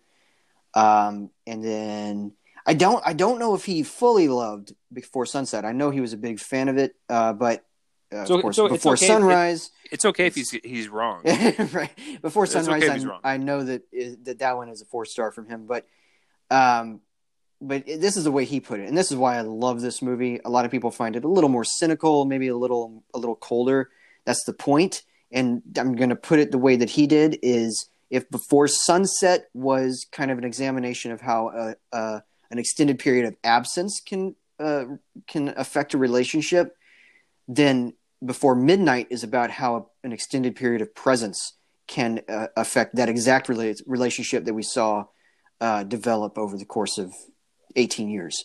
right and, And- that, that that cynicism actually plays uh, Mhm. well into the uh, age jump Oh yeah, absolutely. I so- mean, as they're getting older, they're getting a little more pragmatic, or maybe they reached pragmatic in the second one, and now they're now they've aged a little bit more, and so they're they're starting to see the world for what it is, and and uh, developing worldviews based on that, and based on their time together. And it's the fact that we can even talk about it in that terms is special. I just it's great, and uh, yeah, I, I I didn't have them on here, but I easily could have. I think that I would have absolutely nominated both of them that year. They were both uh, they both would have been on my personal ballot in actor and actress, and uh, yeah, love it. Obviously, picture as well, and and all of that uh, should have gotten more recognition. Uh, my next performance is actually one of kind of a two-hander as well, except that I really wanted to limit it, limit my list to having one performance from each movie, and that's where I kind of got into that conundrum with Before Midnight is because it's so inextricably linked between its two actors. This one isn't so much that. Uh, I'm going with the with probably one of the more intense performances. I'm taking a break from from the light ones, and I'm going to go with Joaquin Phoenix in The Master. Uh, I know that you're probably going to talk about this one later on, but man, this is absolutely the perform- performance he should have won an Oscar for. Um, uh, he was nominated, but he lost to Daniel Day Lewis for Lincoln. And as much as I love that performance, as much as I love Bradley Cooper in Silver Linings Playbook, it should have been Phoenix. Phoenix plays Freddie Quell, who is a military man who comes back from war to find that he has he has absolutely no idea where he wants to go, or even whether he cares about that. Uh, he's a he's a dangerous drunk. He drinks straight straight from some really dangerous alcoholic supplies, and uh, finds himself embroiled in the kind of the uh, the personality of an L. Ron Hubbard type, uh, played by Philip Seymour Hoffman. Uh, I just I love the way he tears into this role with such an intensity, uh, particularly in some scenes involving him and Hoffman interviewing each other, uh, or it's an interview between Hoffman's character and and um, Phoenix's character, in which Hoffman's basically trying to lay the groundwork to dominate this man uh, by breaking him down emotionally and and psychologically, uh, and examining everything that that he's about, everything that is in his head. Uh, and I just think that it is a towering performance because by the end you don't know which of these men is in control. Uh, particularly by you know Hoffman's final performance of a song, uh, that's when it all comes to a head. You're not sure and you don't know who the master is, you probably could have a good idea, I guess. But the fact that the director, uh, Paul Thomas Anderson, um, uh, who directed him again this decade in, in Inherent Vice, another great movie, another great Phoenix performance. The fact that he has such control over this strange material that constantly swings for the fences big time uh, and succeeds is is a pretty enormous thing to accomplish. But Phoenix's performance is just masterful, and I do mean that pun. Uh, thank you very much. So, yeah, that's my next choice is Joaquin Phoenix in The Master. I assume that you're going to pass on this one. yeah, I'm, I'm going to take a incy beatsy uh, li- li- little pass, a little pass, a little pass, a, slight, a little pass. Well, I will say that uh, that you know if I had been going in some sort of order, this is probably my number two so I I probably kind of brought it out a little early, but yeah, I wanted to I wanted to cover that one next. Uh, I'm just kind of working randomly from a list, guys. I, I, have my list open. It's not even in alphabetical order. I'm just picking a performance and talking about it. Uh, so there you go. All right. Well, what is your next choice? So my next choice is a film that uh, kind of recently, uh, definitely within the same timeline as you joining the podcast, um, if that will uh, give you any type of hint. But it is one of the few films that I've actually sat through all of the credits and just been in awe by what was happening uh, in the performance during the credits. And I sat there, watched that thing, and then when it was done, and I walked out there, I realized that this kid's going to go places, and it annoys me to death that he is younger than both Joel and I, and he's already beloved by a lot of people, and he's getting a lot of work. But I mean that in the best way possible. I'm joking around. Uh, Timothée Chalamet and uh, Call Me by Your mm, Name. Mm. The the fireplace scene alone should get yep. into any conversation of uh, uh, this list. And you know that's at the very end of the film, and the credits roll over it, and it was a ballsy move to keep it rolling and to keep uh, Timothée like just in it. Like he is unbroken in this take, and like it's just it's just kind of amazing that uh, he's trying to stay strong throughout the entire scene, but he is slowly breaking down, knowing that he can't, you know, be with the one that he wanted to be, and it's just it's it's hard for him, and he's he's at you know the younger age.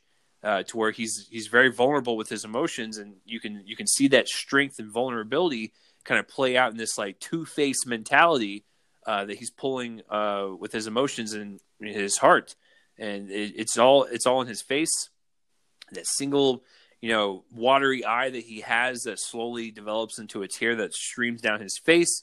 Uh, and then I'm just talking about the the fireplace scene, but if you want to talk about the whole movie, uh, he is the I think he's the driving force behind the relationship. I think even uh, slightly better than Armie Hammer. I like them both together, but if I had to pick one, it's it's Chalamet, and he is the the heart and soul of that movie that was where I first got introduced to him, and now um, I'm just loving to see this kid's career grow. But uh, this was the one that got me started on him. Uh, but there's really nothing more to say. It's just a wonderful romance tale. Um, about these these two men, um, and definitely I know one of Joel's favorite uh, supporting actor moments from that Mm. movie uh, with uh, well, what's his name? Uh, Michael Stuhl- Stuhlbarg. Yeah. Stuhlbarg. I, I I almost said Stuhlberg, and I was like, that doesn't sound right.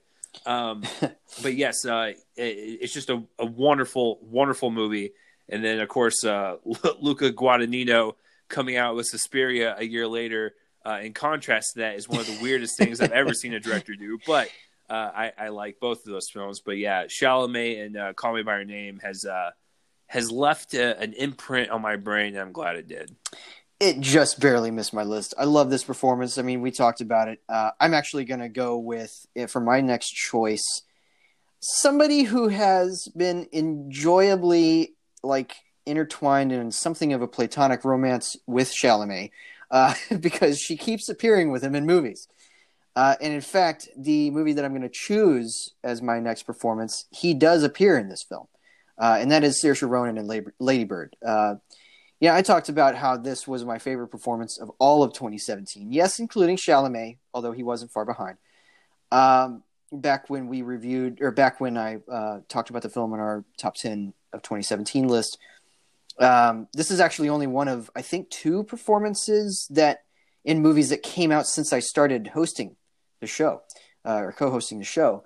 Uh, but I love Ronan here, particularly because it completely taps into her set of skills, which is to take a role and make it completely her own. She doesn't do anything obvious with her performances. She could have played this as that dreaded manic pixie dream girl that kind of came up in the 2000s and was overused by the end of that decade. Um, I mean, she has the hair, she has kind of this carefree attitude that you that you might attribute to somebody that fits that description, but she has been so generously written here by Greta Gerwig, who also directed the film based uh, slightly on her own life, uh, living in Sacramento uh, just after 9 11 happened. Um, this is sneakily a really good movie about post 9 11 life, I think.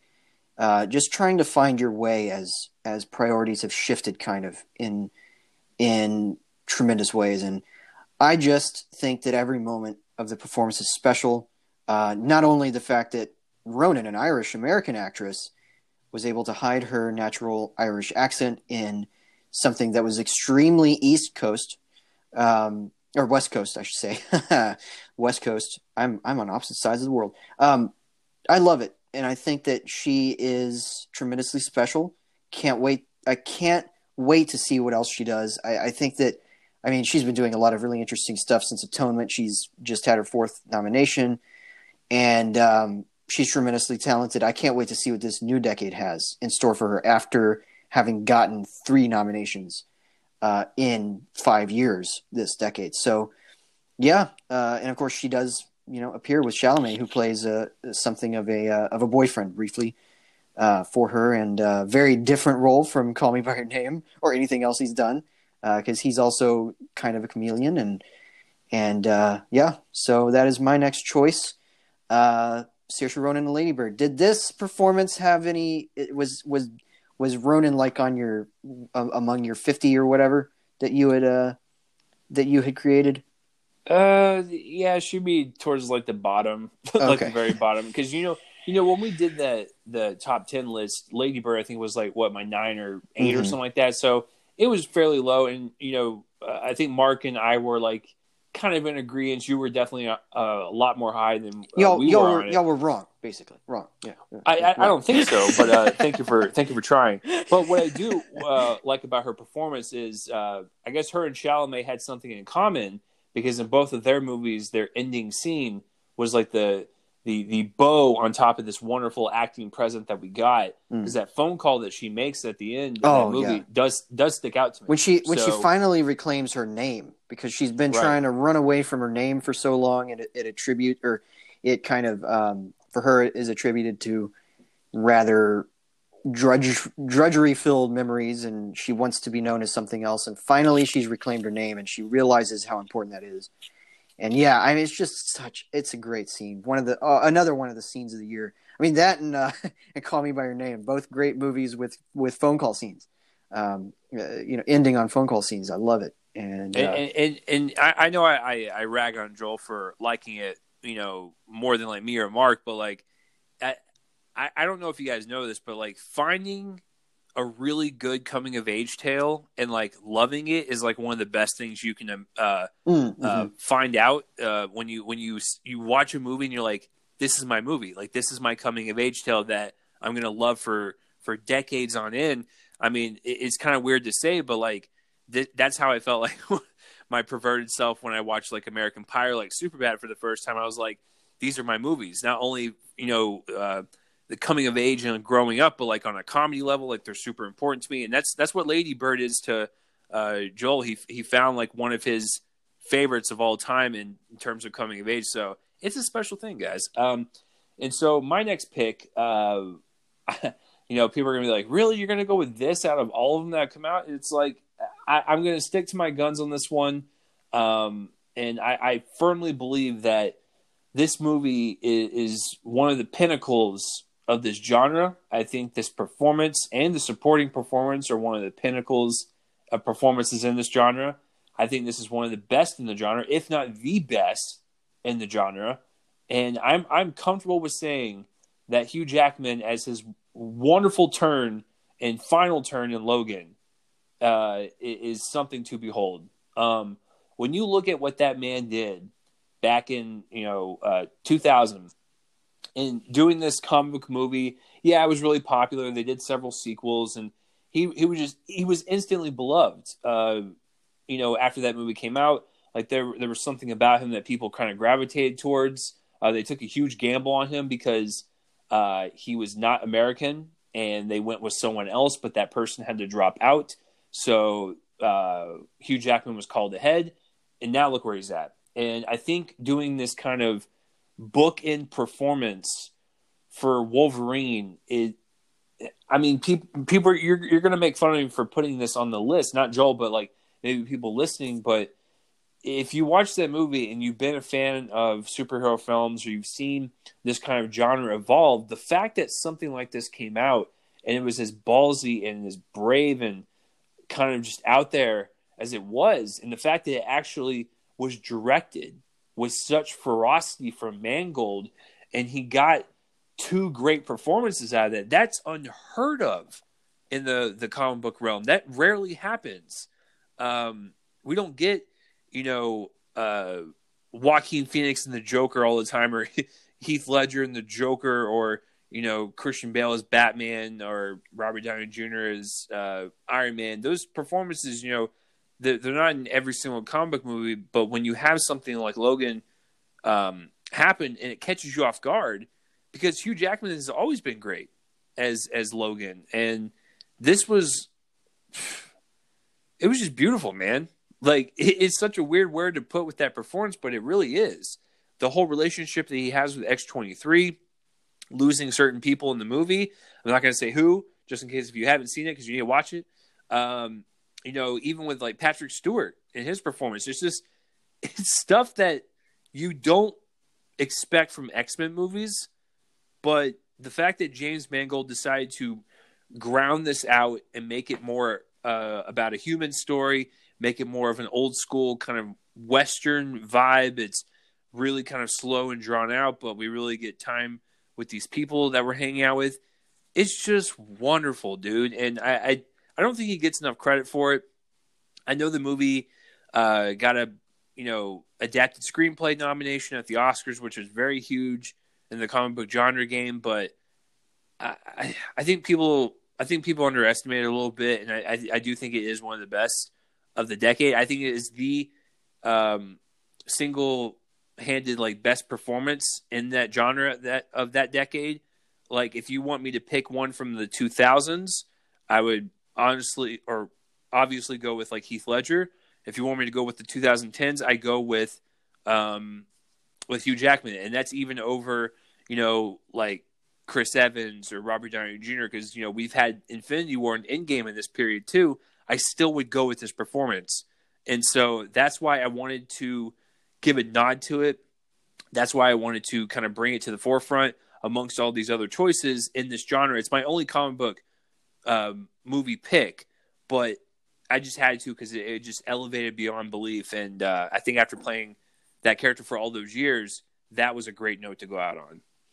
But Chase, comic book movies aren't cinema. I'm kidding. No, uh, this is. Hey Joel, do you do you want to die? Do you want to die? uh, no, this is a great choice. Uh, you know, he's he's tremendous in this per, in this particular performance as this character. Um, and he'd always been solid if the movie was solid. You know, I don't know, I don't think much of him in X Men Origins Wolverine, but I don't think he's trying as hard. Uh, here, he had great material to go along with it. So, yeah, really good pick. Really good pick. My my next pick is probably going to take people people by surprise because I feel like this is a movie that was maybe a little bit left to. I mean, it was nominated for Best Picture, but I, I feel like it's seen as just kind of proficient entertainment um, and this performance was nominated but lost to another one, and and all of that. But uh, yeah, I'm going with it. I'm going with Jeff Bridges in Hell or High Water. Um, oh wow! Yeah, I love this performance, and I watched a few scenes of this movie again just to be sure that I wanted to include him. Uh, he would have been my best supporting actor pick for 2016, yes, over the other guy. Um, that won. Uh, this performance, I think, is very different from what he was doing with Rooster Cogburn in True, in True Grit. Very different from what he was doing in R.I.P.D. You know, all these kind of grizzled uh, voice roles. This one is a, is as Marcus Hamilton, who's a sheriff uh, who comes across a plot by two brothers, played by Chris Pine and Ben Foster, to uh, kind of essentially make money for themselves as as they desperately need it at the time, and they decide to take it criminally. Uh, and he is caught in the crosshairs along with his partner, played by Gil Birmingham. But Bridges basically just humanizes this role and also brings to it a, a degree of levity and also a degree of intensity that he's able to balance tremendously well at any given moment. He's also a really sharp actor playing a really sharp guy who who knows the ins and outs of investigations and it was just a thrill watching Hamilton investigate the crime that that unfolds, seeing Bridges here, kind of seeing the gears turn in his head, and seeing him come to these these uh, conclusions about what was going on so quickly. And then it all comes together in this final scene, a confrontation between him and Pine that is that just sent chills up my spine when I saw it initially. And I saw this twice in theaters. I saw it by myself uh, when I was originally going to see it with dad, and those plans f- fell through. So I saw it alone, and I was just knocked off my feet by how great it was. So within the next week, he and I saw it again, and uh, he he thought highly of it. It was, I, you know, it's his kind of movie, so of course he was going to. And and yet again, I was just stunned. It's my favorite performance of 2016.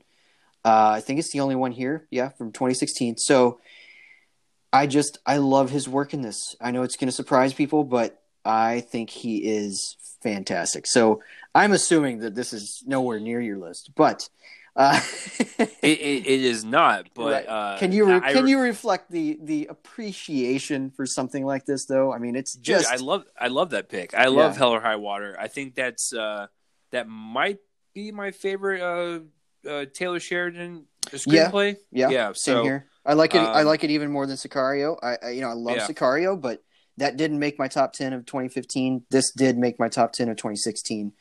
I yeah, I, am with you on that. I think it's I think it's more. Uh, there's a bit more of a humanity to this one. Sicario is about moral murk, and the characters are kind of pawns and and all of that. This one maybe some type of the same thing, but there's also a degree of desperation that makes the characters a little more human. And I think Bridges, well, yeah, and that brings that the levity to it. Uh, the desperation you're talking about is is really uh, intense to watch fold out because I remember watching that shootout mm-hmm, uh, in, yeah. in, the theater and I like I could not breathe. I one was of, like, one of one yeah. of the great shootouts of the decade. Uh, it's, it's I fantastic. also I also feel like this is a performance that's closer to uh, Tommy Lee Jones in No Country for Old Men than mm. than Rooster Cogburn. There, there's a similar energy there, although he's also not trying to just do Tommy Lee Jones in No Country no. for Old Men. You know, there's there's also a different energy between their personalities. I think that that Hamilton's a little more a little more comical, a little more uh, self-deprecating and deprecating of others than Ed Tom Bell was in No Country for Old Men. But still, there's there's a similar kind of world weariness that I that I really responded to. And by the way, if we were to do uh, like top performances of the 2000s, yeah, Tommy Lee Jones in No Country for Old Men would be on that list, and it's possible that Javier Bardem would not. So that I, I just I find myself drawn to these to these characters, and I think that it's uh, I think that it's a tremendous tremendous role. So that is yeah, my it, my choice. I know it's kind of out of out of left field, but uh, but dude, who, who cares? Yeah, yeah exactly. I, I, I, love these uh, these curveballs because um, I I'm, I'm gonna throw a couple probably yeah I might throw a couple at you and you'll be like oh I didn't see that coming, but uh, this one you you definitely know it's on my list. So speaking of supporting performances, this is without a doubt one of my favorite ones, uh, not only of this decade but of all time. I've seen this movie probably four or five times at this point. His performance is still sharp, aggressive, in your face, and mm. I just love watching mm-hmm. it uh, uh, every single time. He was my pick for supporting actor that year. He was a lock to win. He won it. Uh, it was my favorite film of 2014. I know what you're talking about. yes, sir. I'm going with uh, Mr. J.K. Simmons and Whiplash. Uh, it is that was a foregone conclusion. I knew that Whiplash was going to be somewhere. Uh, spoiler alert: somewhere in a list of the best decade. I just didn't know where it was going to be uh, for best film or best performance, but this was a must. i I remember when I saw because I saw both of these back to back. I saw Birdman first, and then I saw Whiplash. So I ended with Whiplash, which was perfect because that ending uh, of Whiplash is such a fin- uh, finite uh, ending of uh, that movie that just watching that double feature was like so amazing. So, uh, but yeah, J.K. is just a force of lightning in that movie. Uh, the tempo scene alone gives me the chills just even thinking about it. When you, uh, you know, he's in Miles Teller's face and like, you know, uh, was it fast? Was it slow? And just that whole conversation back and forth, almost throwing the chair at him and missing his head. It's just, and then that whole final um, you know, third act is just it's some of the best editing I've ever seen in my life. And then of course, you know, Mr. Cross won for this film uh, for editing, and rightfully so. Um, I still think it's the best thing Damien Chazelle has ever done, mm. uh, and that includes Agreed. First Man. yeah. uh, First Man is my second favorite, and then I go La La Land. But this is still uh, he cannot touch this unless he unless he can prove me wrong this is the most watchable thing he's done. It is the best constructed thing he's ever done, and he got one of the most career-defining uh, performances, which is weird to say because J.K.'s been acting for decades. Mm. But this is the performance out of everything that he's done, besides maybe the farmers commercials, that sticks out as one of the best. Uh, and you don't watch those the same anymore. I, just, you, I, just you really don't.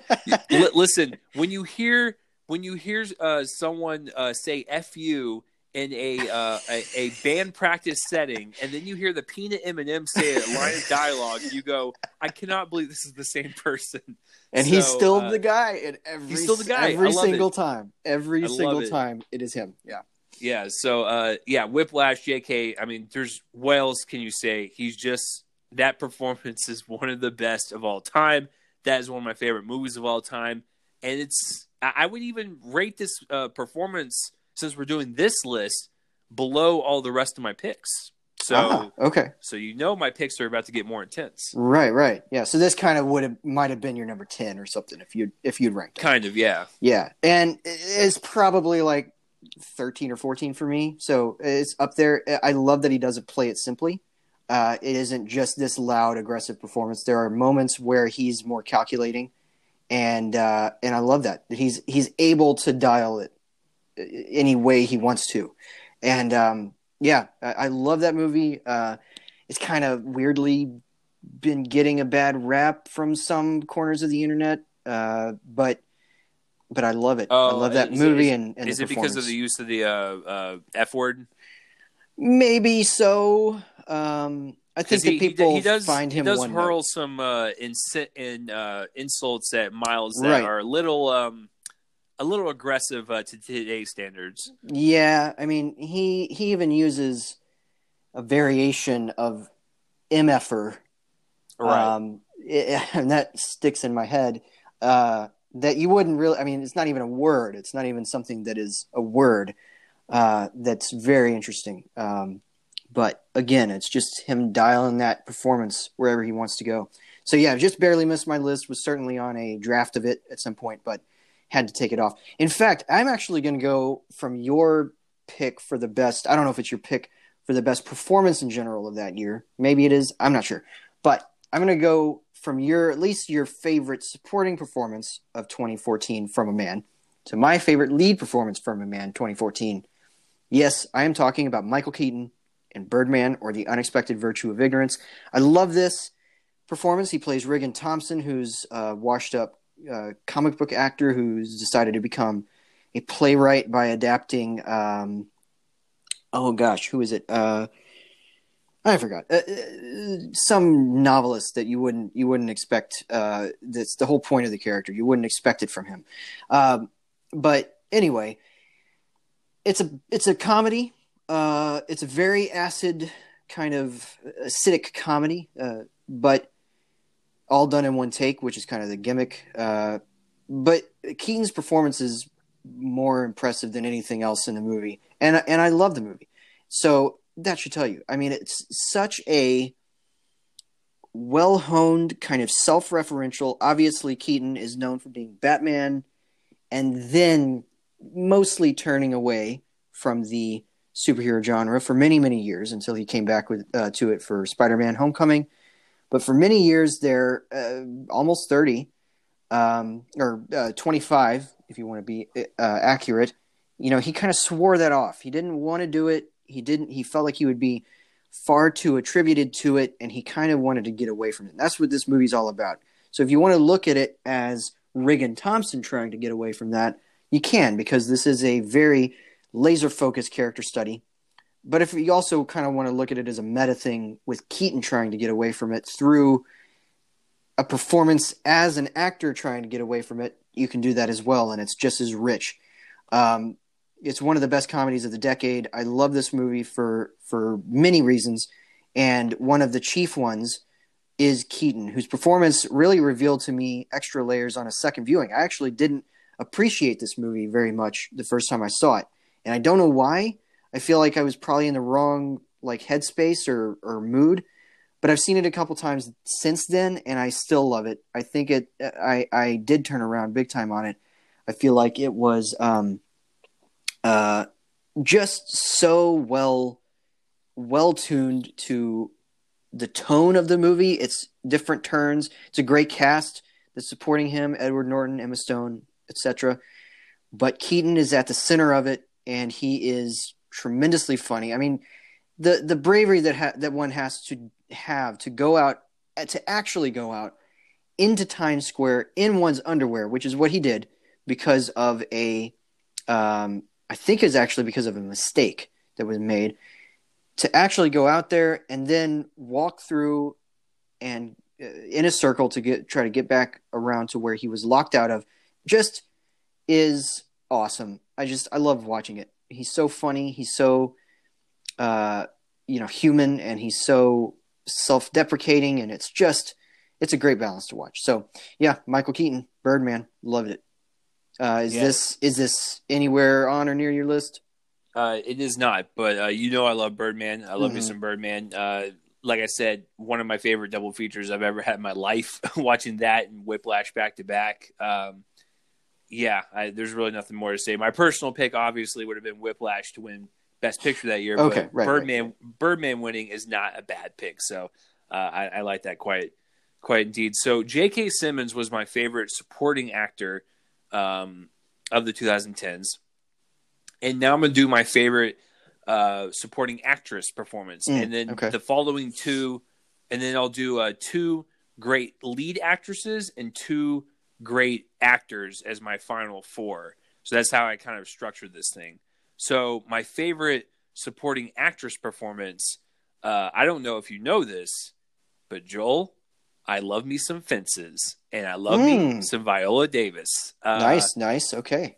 I saw that in a packed house, and that speech that she gives towards Denzel to his face, and you see the authentic snot bubbles come out of her mouth hmm and her nose. I was like, this is without a doubt one of the best things I have ever seen. And I'm so glad she won uh, that year.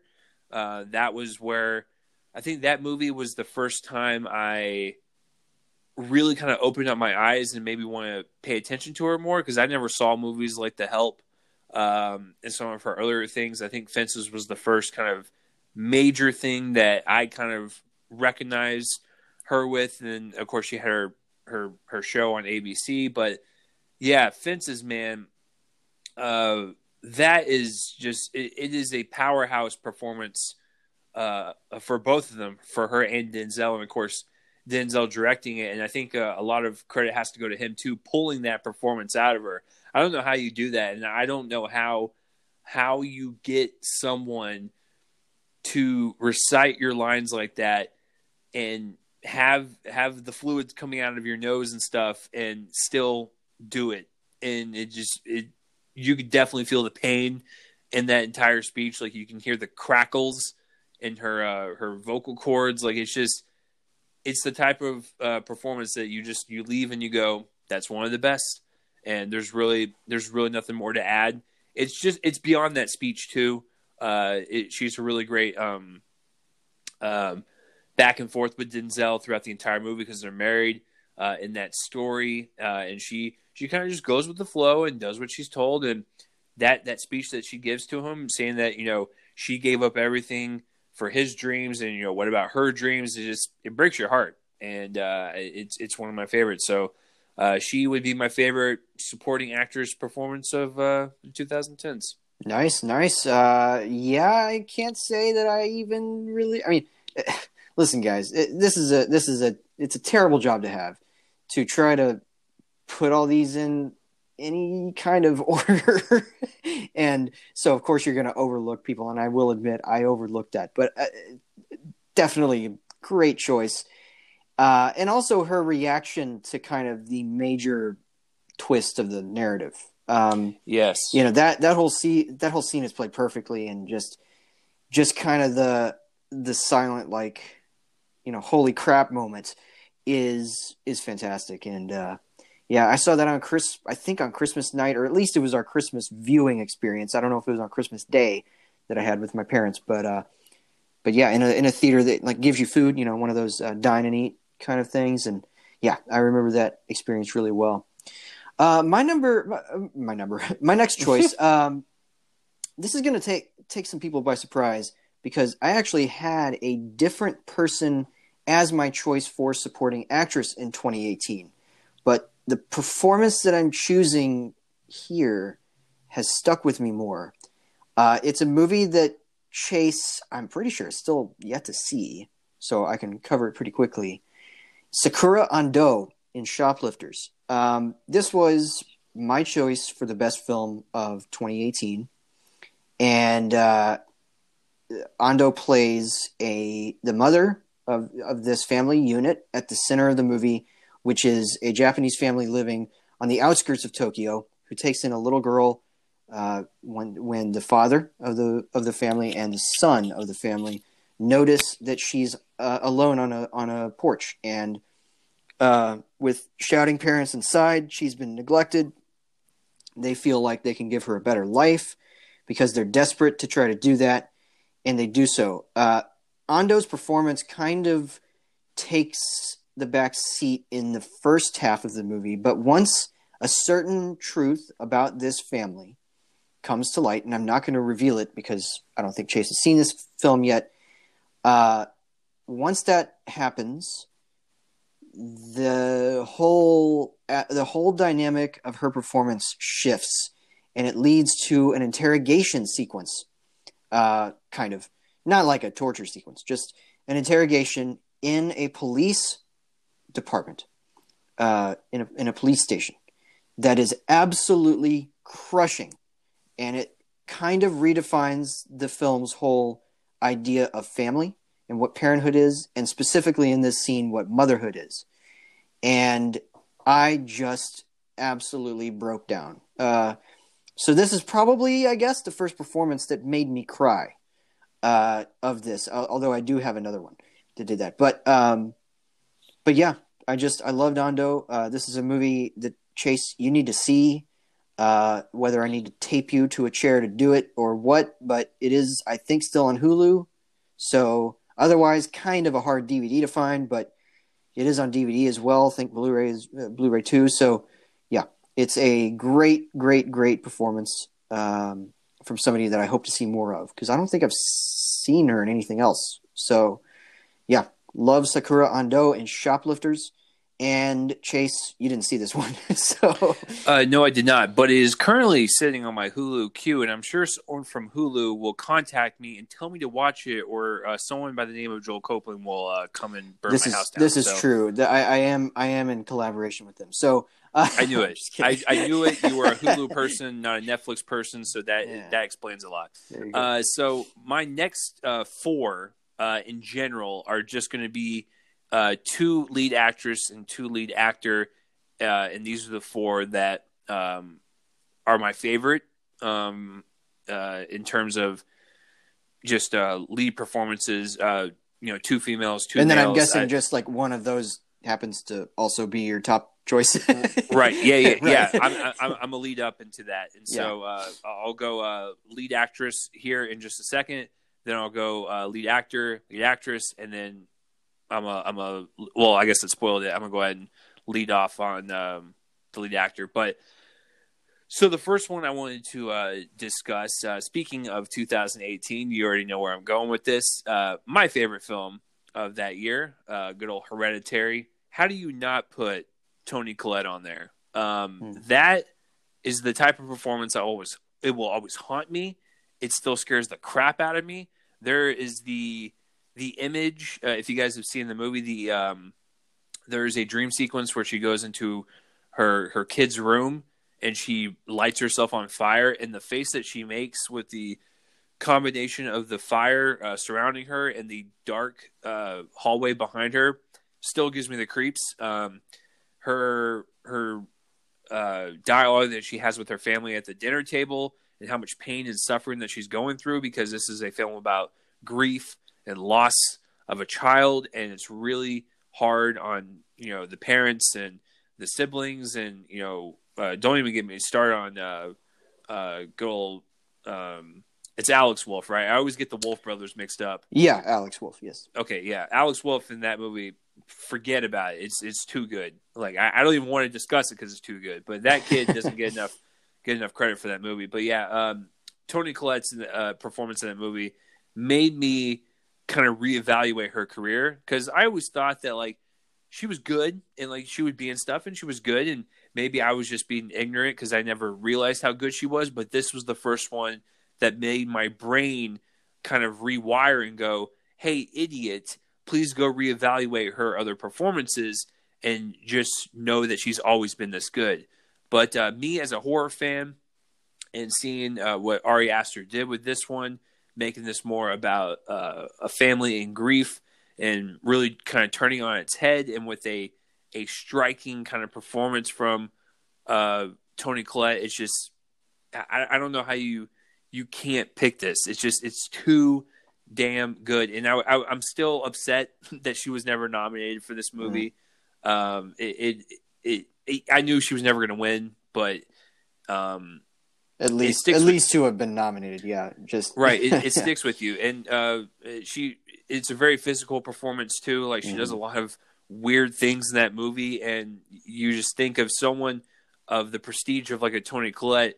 You're like, there's no way they would be game to do this weird kind of rit- ritualistic horror film, but she did it and she totally delivered. So uh, that would be um, my first best lead actress pick of the decade. And it's another one that escaped my list, but I totally respect the choice. Uh, It's a great performance. Um, my next choice, I think I'm gonna go with okay. My pick for the best actress of 2013 was not Cate Blanchett in Blue Jasmine, although it was an actress in a movie with blue in the title. Uh, Adele Exarchopoulos in Blue Is the Warmest Color. This is the epic romance between Ex- Exarchopoulos' Adele, also named Adele, uh, and Léa Seydoux's. Um, I actually forgot her character's name. I'm just forgetting names tonight, guys. It's just not my night. Um, basically, this is this is based on a comic book. It's a very explicitly sexual movie. It's rated NC-17 uh, because of that, and it's three hours. So you got to spend some time with this romance that's essentially kind of doomed um, between two young women, and Exarchopoulos plays one of those women, uh, subject to the movie and the comic book, which was named La Vie de, La Vie de Adele. So it's about her, named after her. The movie isn't, but the the comics were, and um, I just I love how pretty much how basically this performance is pitched entirely between states of aloof and stoic. She doesn't she doesn't uh, express much in this performance, yet she expresses everything in the stillness of her face, in the way that she barely moves any feature of it, except at the end when she is like with Viola Davis and Fences, snot crying, um, in a in a uh, in a rendezvous in a in a um, in a restaurant near the end of this movie that is one of the saddest um, experiences I've ever had watching a movie. I watched this kind of, uh, you know, maybe not entirely by legal means, but um, it's because it never opened in Dallas, uh, to my knowledge, and so I just I love it. Uh, I know it's a movie that has a lot of controversy behind it, but for me, it's one of the most urgent and um, and nuanced romantic dramas of the entire decade. I love it. Uh, it's a movie that's certainly in my top 25, whether it of the decade, whether it shows up in my top 10, you'll have to find out next week, but it's certainly in the running. And uh, yeah, I loved every second of it. And her performance is incredibly special from the way that she eats spaghetti in one scene to, again, that, that's not crying, to how she handles the love scenes, to how she handles all of the reactions, including the initial ones of, of attraction. Just great all around. Um, yeah, love this movie. Love this performance. Uh, is this one that you saw? I can't remember. E- yes, I did see this one. Okay. Um, I think I had to uh, watch it in the way that you maybe did uh, because it, it, really, it really didn't. It didn't open up anywhere near us, and right. I, I heard a lot about and it. I, I, I, it was one of those. I just heard such great things, and I was just like, you know what, I got to see this somehow. So I was like, hey, can somebody hook me up? And somebody hooked me up, and there we go. So, so basically, what, what Joel's admitting to is he and I did not have the willpower uh, to view it any other way. Well, um, ironically um, enough, The Handmaiden was another movie this decade that I did that for. So, uh, yeah. well, now now now you feel dumb because it's on Amazon Prime now. Uh, right. But uh, yeah, uh, Blue is the warmest color is is one of my favorites uh, in terms of ro- once again, guys. I love my romance films. Uh, doesn't matter if it's straight, gay whatever. I, I, love it all, and I love to explore different cinema in different countries and uh, French films, Italian films, German films, uh, whatever.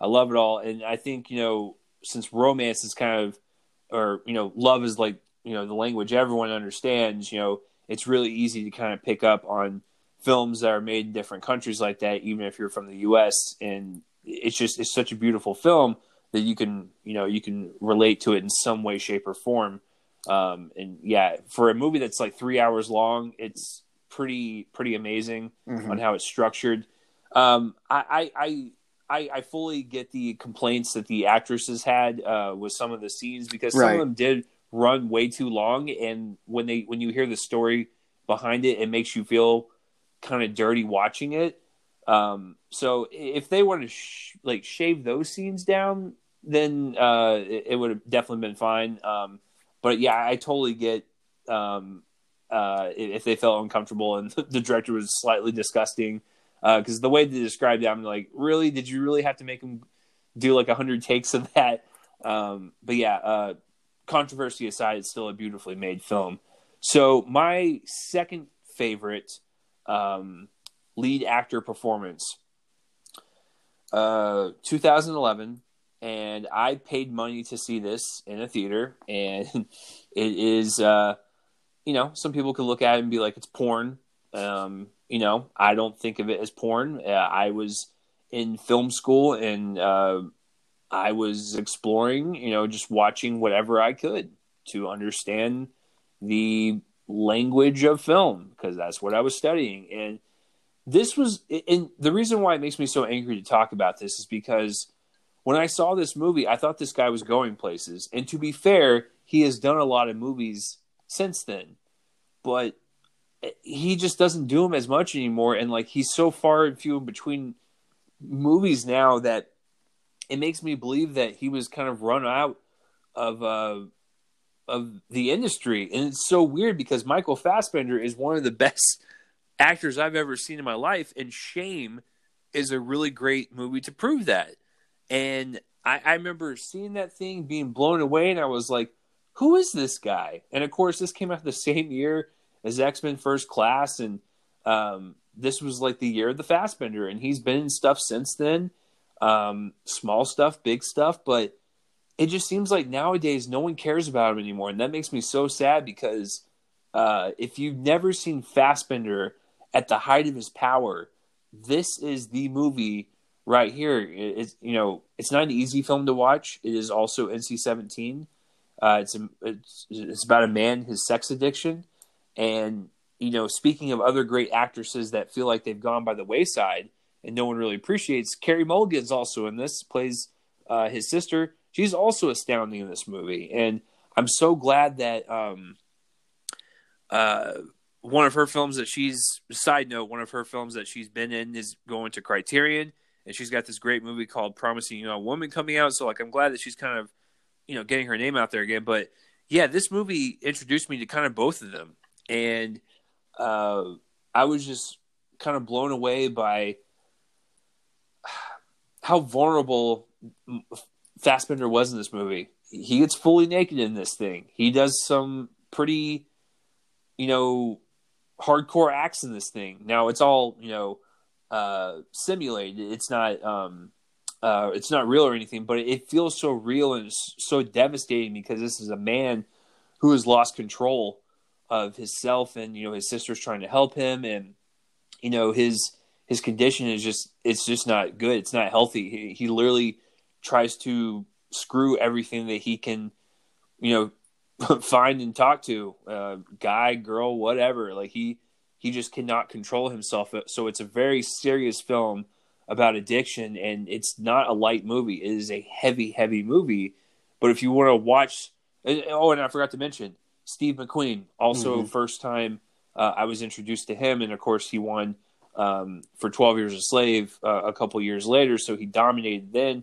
And uh, of course, the very criminally underrated uh, Widows. Mm-hmm. Uh, please go see that. Um, but Shame was the first time I was introduced to that too because I never saw Hunger, uh, the other film he did with Fassbender. But yeah, it's it's a wonderful film uh, on a performance level and a directing level.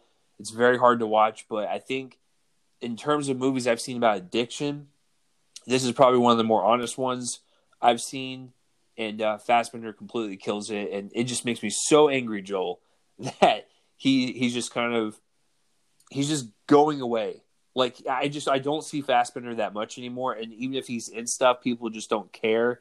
And uh, Shame was the the one I thought was going to do it, but um, I'm hoping people can go back and see this so they can just see how great he is.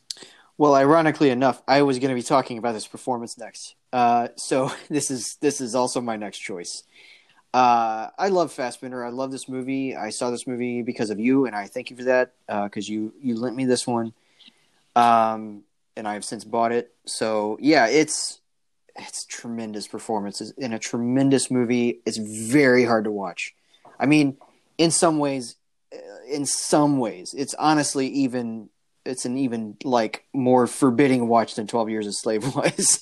there's there's elements here of just like in ter- just in terms of one man's one man's shame, uh, literally the title it goes it goes to some truly truly dark places. Um, so yeah, I mean NC-17 it's not it's not an arousing movie. It's just it's just explicit and it needs to be.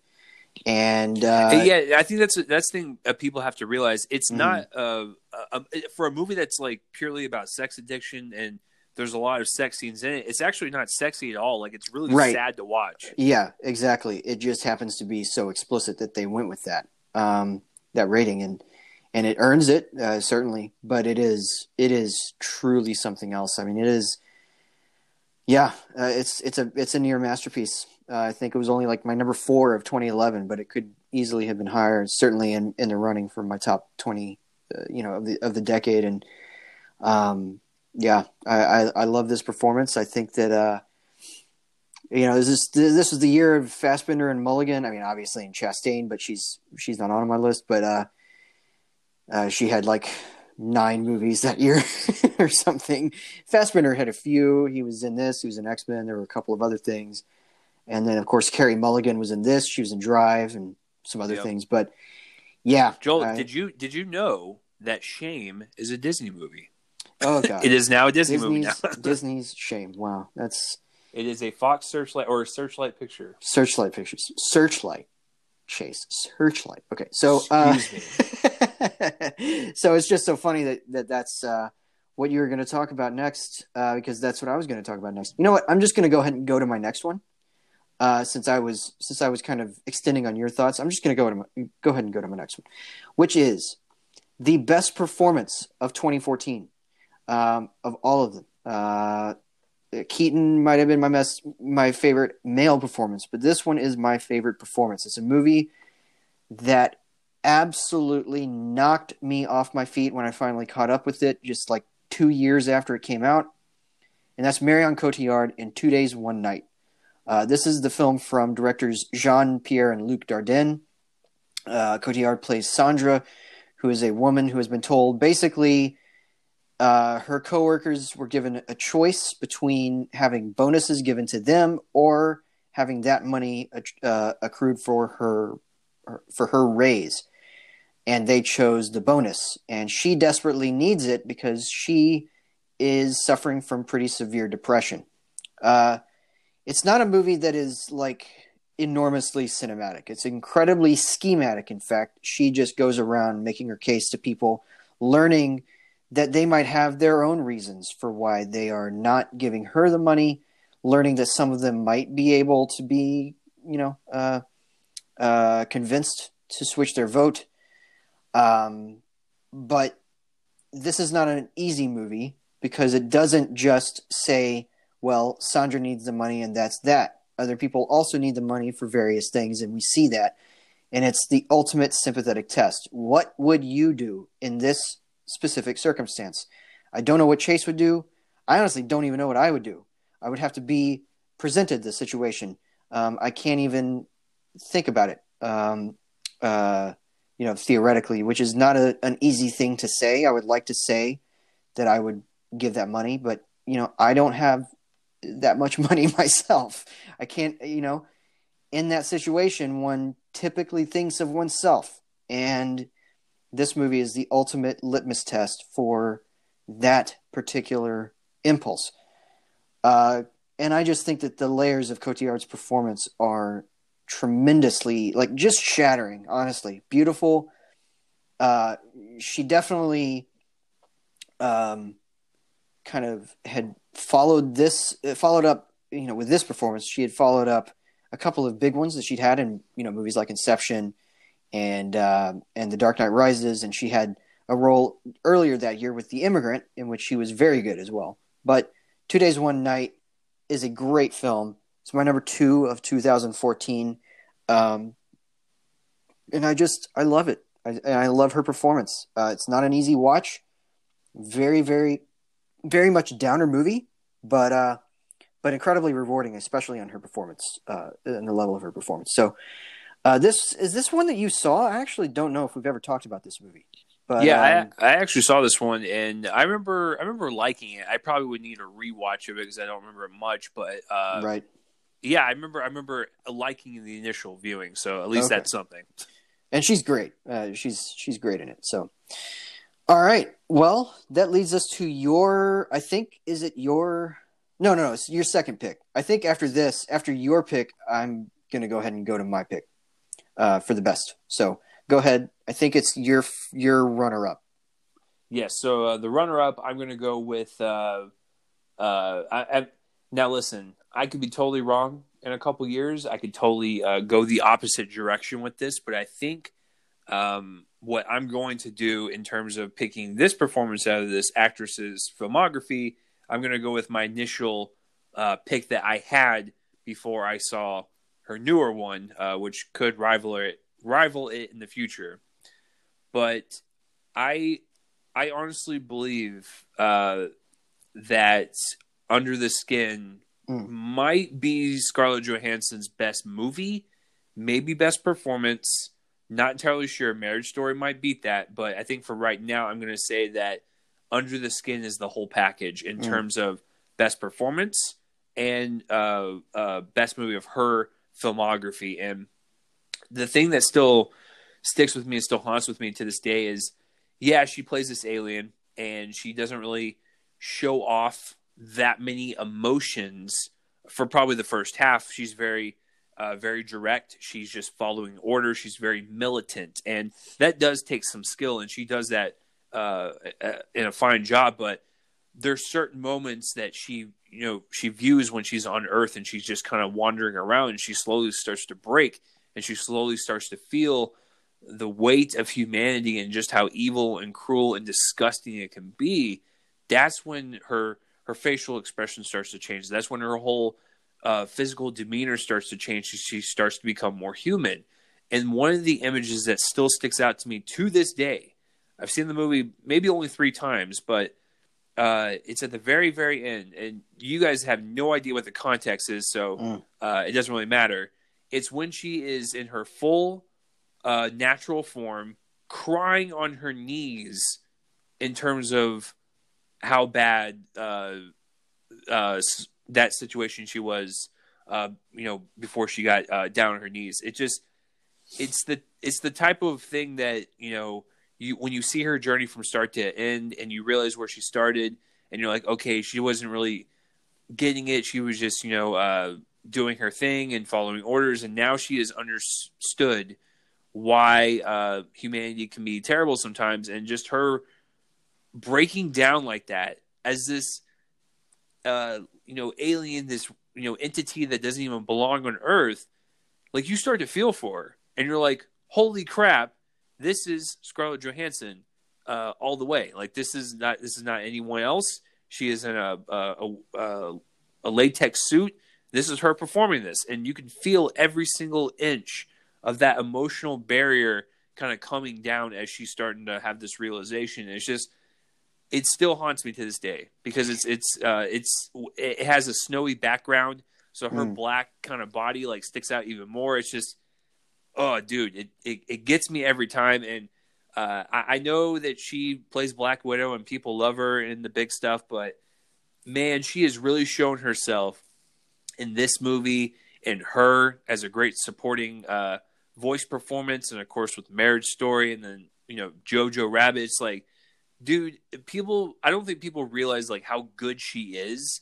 And watch something uh, as weird as Under the Skin and I think you'll understand like just how much she can bring to her role. And so I, I think that is my favorite uh, lead actress performance of the decade, and that is my second runner up. Well, it's probably my number 11. Surprisingly enough, I don't have it on this list, but um, but I agree with everything you said. I I think that her best performance for me might be Lost in Translation. That's a uh, good one too. Yeah, which is which is a great performance. Uh, she'd been building up to the whole thing where she had two nominations in one year. I think she was. Right. I I always predicted that she was going to be nominated for an Oscar before anybody was maybe ready for it. uh, and certainly that happened uh, this year, and and and I couldn't be happier for her. Uh, but you're right, I, and in that last scene that you're talking about, or that scene that you're talking about, she the the figure is looking at something in that scene uh, when she is kneeling down, and let's just say there's an element of a dual performance, and I'm not going to say anything else. Um, if you remember what what that figure is holding at the time, right? Uh, which is also impressive. I mean, to get to get that moment, that both moments, uh, the the kneeling moment and the thing that she's looking at, and what what Johansson certainly had to do to capture that. I, it's just a very weird performance, weird movie. I'm going to be talking about it next week. Let's just say. Um, so yeah, I mean it's it's uh it's a great movie, great performance. All right, we've reached my choice, guys. What is my choice for the best performance of the 2010s? It's one that has stayed with me as my top choice for about eight years, and I, you know, I even like, I think I even remember saying to someone, "Hey, 2010s, I dare you," like sarcastically, "Hey, 2010s, I dare you to give me a better performance of this because I don't think that you can." And in fact, as good as everything as everybody was uh, for the rest of the decade, and some of them came out, uh, most of them came out after her. Uh, I don't think anyone topped this performance, and it's not something that a lot of people have seen but I want to. Uh, I know that Chase. I'm pretty sure that Chase saw it. Don't know if he appreciated the movie as much as I did. I can't remember, but I'm talking about Anna Paquin and Margaret. That is my choice for the best performance of the whole decade. Um, so Margaret is a film from director Kenneth Lonergan, who later brought us Manchester by the Sea and had previously co-written the screenplay for Gangs of New York. Also directed You Can Count on Me. Also wrote The Adventures of Rocky and Bullwinkle. I'm just going to bring it up. But uh, in this movie, Paquin plays Lisa, a young woman who is involved in the accidental death of a passerby when she distracts the driver of a bus, played by Mark Ruffalo. Um, and the ensuing investigation causes a lot of strain for her. Uh, and she kind of starts to unravel a little bit, although this is not a psychodrama in any way. It's very much a drama about grief and guilt and what we do when faced with those things, especially when we don't want to reciprocate any sort of compassion for many other people. She really tests a lot of people's patience in this movie, including the audiences, perhaps. It's very much a movie about whether or not you can stand the main character that you're watching. But if you can ride you can ride this ride with her and you can and you can um, uh, and you can take her, then you're in for a rewarding experience because Paquin is crushing in this movie. Um, Lonergan has a very specific kind of dialogue pattern. Um, it's not like any other. It's not like Sorkin. It's not like Mamet. Um, it's a lot more naturalistic than that, but there is also a slightly heightened quality too the words that his characters choose to say maybe don't come in the order that you anticipate, and that's very much on full display here. And it might have to do with the fact that Lonergan is primarily a playwright. Um, his movies are structured like plays; they often run the length much shorter sometimes than his plays do. I've never seen one of his plays. They typically play only in New York. They don't really have any life anywhere else. Uh, but I've heard tremendous things about them, and this one kind of has that type of structure, although there's, I'm going to put it a way that a, a critic I love put it. Um, there's way too much thematic um, messiness for this ever to have been a play. Um, I, I, it's not as clear cut as something can be on stage, and I think that it can only have been a movie, and it's a really one heck of a movie, one of the best of 2011 one of the very best. And this is another one that I'm going to be talking about next week, possibly in the part two, the films five through one uh, of the decade. And I just think it's a tremendous act of uh, performative bravery on Paquin's part because you gotta be willing to spend time with this person. Um, and you can. I mean, it's it's uh, you're able to, but you know, some people might check out early she's not she's not exactly the most you know sympathetic presence, but Paquin really knows how to play this as a young woman trying to find her way in the world. I mean, it's very much like Ladybird in that way. There, there there's a lot of uh, connecti- connective tissue between these two movies. They are both post 9/11 movies. This one, of course, famously was shot back in 2005 before entering a six-year kind of span of uh, being mangled in post production and being in uh, a pretty like uh, horrible legal battle um, that resulted in a couple of different edits that you can find on the DVD and Blu-ray um, double pack. Um, I think that both of them are great. I guess on on balance, the theatrical cuts may be slightly better. It's 150 minutes, so just know that it's two and a half hours. That's again uh, typically what his plays run. Uh, the longer cut is over three hours, and it's uh, a little harder, though fills in some of the gaps, like a subplot involving a teacher, um, a subplot involving an abortion that didn't even make it into the into the theatrical cut whatever. Uh, I've watched this movie a couple of times. It's one that I have to be in the mood for. I can't just pop it in. It's a very uh, it's a very tough watch, but it's got a great cast. Um, you know, in addition to Matt Damon, it's and Mark Ruffalo and Anna Paquin. It's got Allison Janney. She's the one who dies. It's got Jeannie Berlin as the deceased sister. Um, J. Smith Cameron as as Paquin's mother. Uh, Kieran Culkin shows up in this. Um, he doesn't age, so of course he looks the same. And um, yeah, I just I love it. I think that it's a uh, it's a it's a near masterpiece, if not one. I, I, think it might be a masterpiece, and this is certainly a masterpiece of a performance. It's the one that moved me the most uh, this this decade, and I'm sticking with my guns. I love it. Um, so yeah, Anna Paquin and Margaret. Yeah, I remember because uh, you you you pressured me to watch it, and usually I, it takes Joel like maybe six or seven years of like pressuring me to watch a film. so uh, I got around to it, and uh, I think I watched the extended cut, and yeah, I, I remember liking it. Um, I guess it's just it was just one of those things to where I saw it, I liked it, I kind of moved on, and it just it didn't have that staying power as it did with you know people like you and stuff. But I still respect him. Uh, just just so you know, folks, I, that, that's completely impossible. So uh, just, just so you know, I'm no, kidding. No, that, that, that's very possible. Um, no, looking at his filmography while you were talking is really fascinating because he wrote Gangs of New York, and mm-hmm. then he, he took a, a, a nine year break. You know, but you know, Mark uh, Margaret had a, a, lot of problems, like you said, uh, but it was officially dated in 2011. Then he took off uh, five more years, did Manchester by the Sea, uh, and yeah, it's just it's just crazy. All, all the he's like a, a Terrence Malick almost. Yeah, he doesn't. He doesn't. At least in the film world, he doesn't hurry to work. Uh, he, no, he, he, does. does a, he does a lot of plays. He's extremely active in the play in the in the theater world. So I think he's done a couple of plays even since uh, Manchester. But yeah, in the film world, I mean, he's primarily a playwright, so he doesn't he doesn't focus on that. But uh, yeah. Anyway, yeah, that, that, um, uh, one quick question before I move on to my pick. Did um, in uh, that film did Anna Paquin have any lines? God. Did did she uh, was she able to speak? She was silent the entire time. It was, okay. It was I was just I was just making sure. Very uh, interesting. I mean, yeah, just silent the whole time. Um, okay. Well, uh, uh, obviously, uh, obviously, Kenneth hates women. Um, so we're gonna we're gonna leave it like that. Uh, no, uh, the whole Anna Paquin thing in the Irishman is hilarious. Uh, so my pick, uh, as you guys can tell, I have not discussed it yet because um, I passed on it like uh, a long time ago. Yes, it is Joaquin Phoenix and The mm. Master. I, I, seriously think that uh, he should have won his Oscar for this.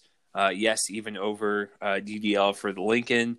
Um, you know, when he won for the Joker um, last weekend, that uh, I just replaced Joker with the Master, and I put in my own fantasy mind that like he just won for the master after eight years, so uh, I'll take it. But um, yeah, it's just one of those uh, really heartbreaking performances of a guy who who is a veteran who has PTSD, and you know, typically when people come back from the military, they're just they're not treated well in society, and that's an unfortunate thing. And he doesn't know where to go; like he's just lost. And you know, Philip Seymour Hoffman um, sees him, uh, takes advantage of him, and it's like Joel said, it's like this cat and mouse game, this mind game of like who is the master, who is the one taking control of the situation. Is it Philip Seymour Hoffman and his tactics to recruit people into this weird religious uh, Scientology, uh, this uh, group of people,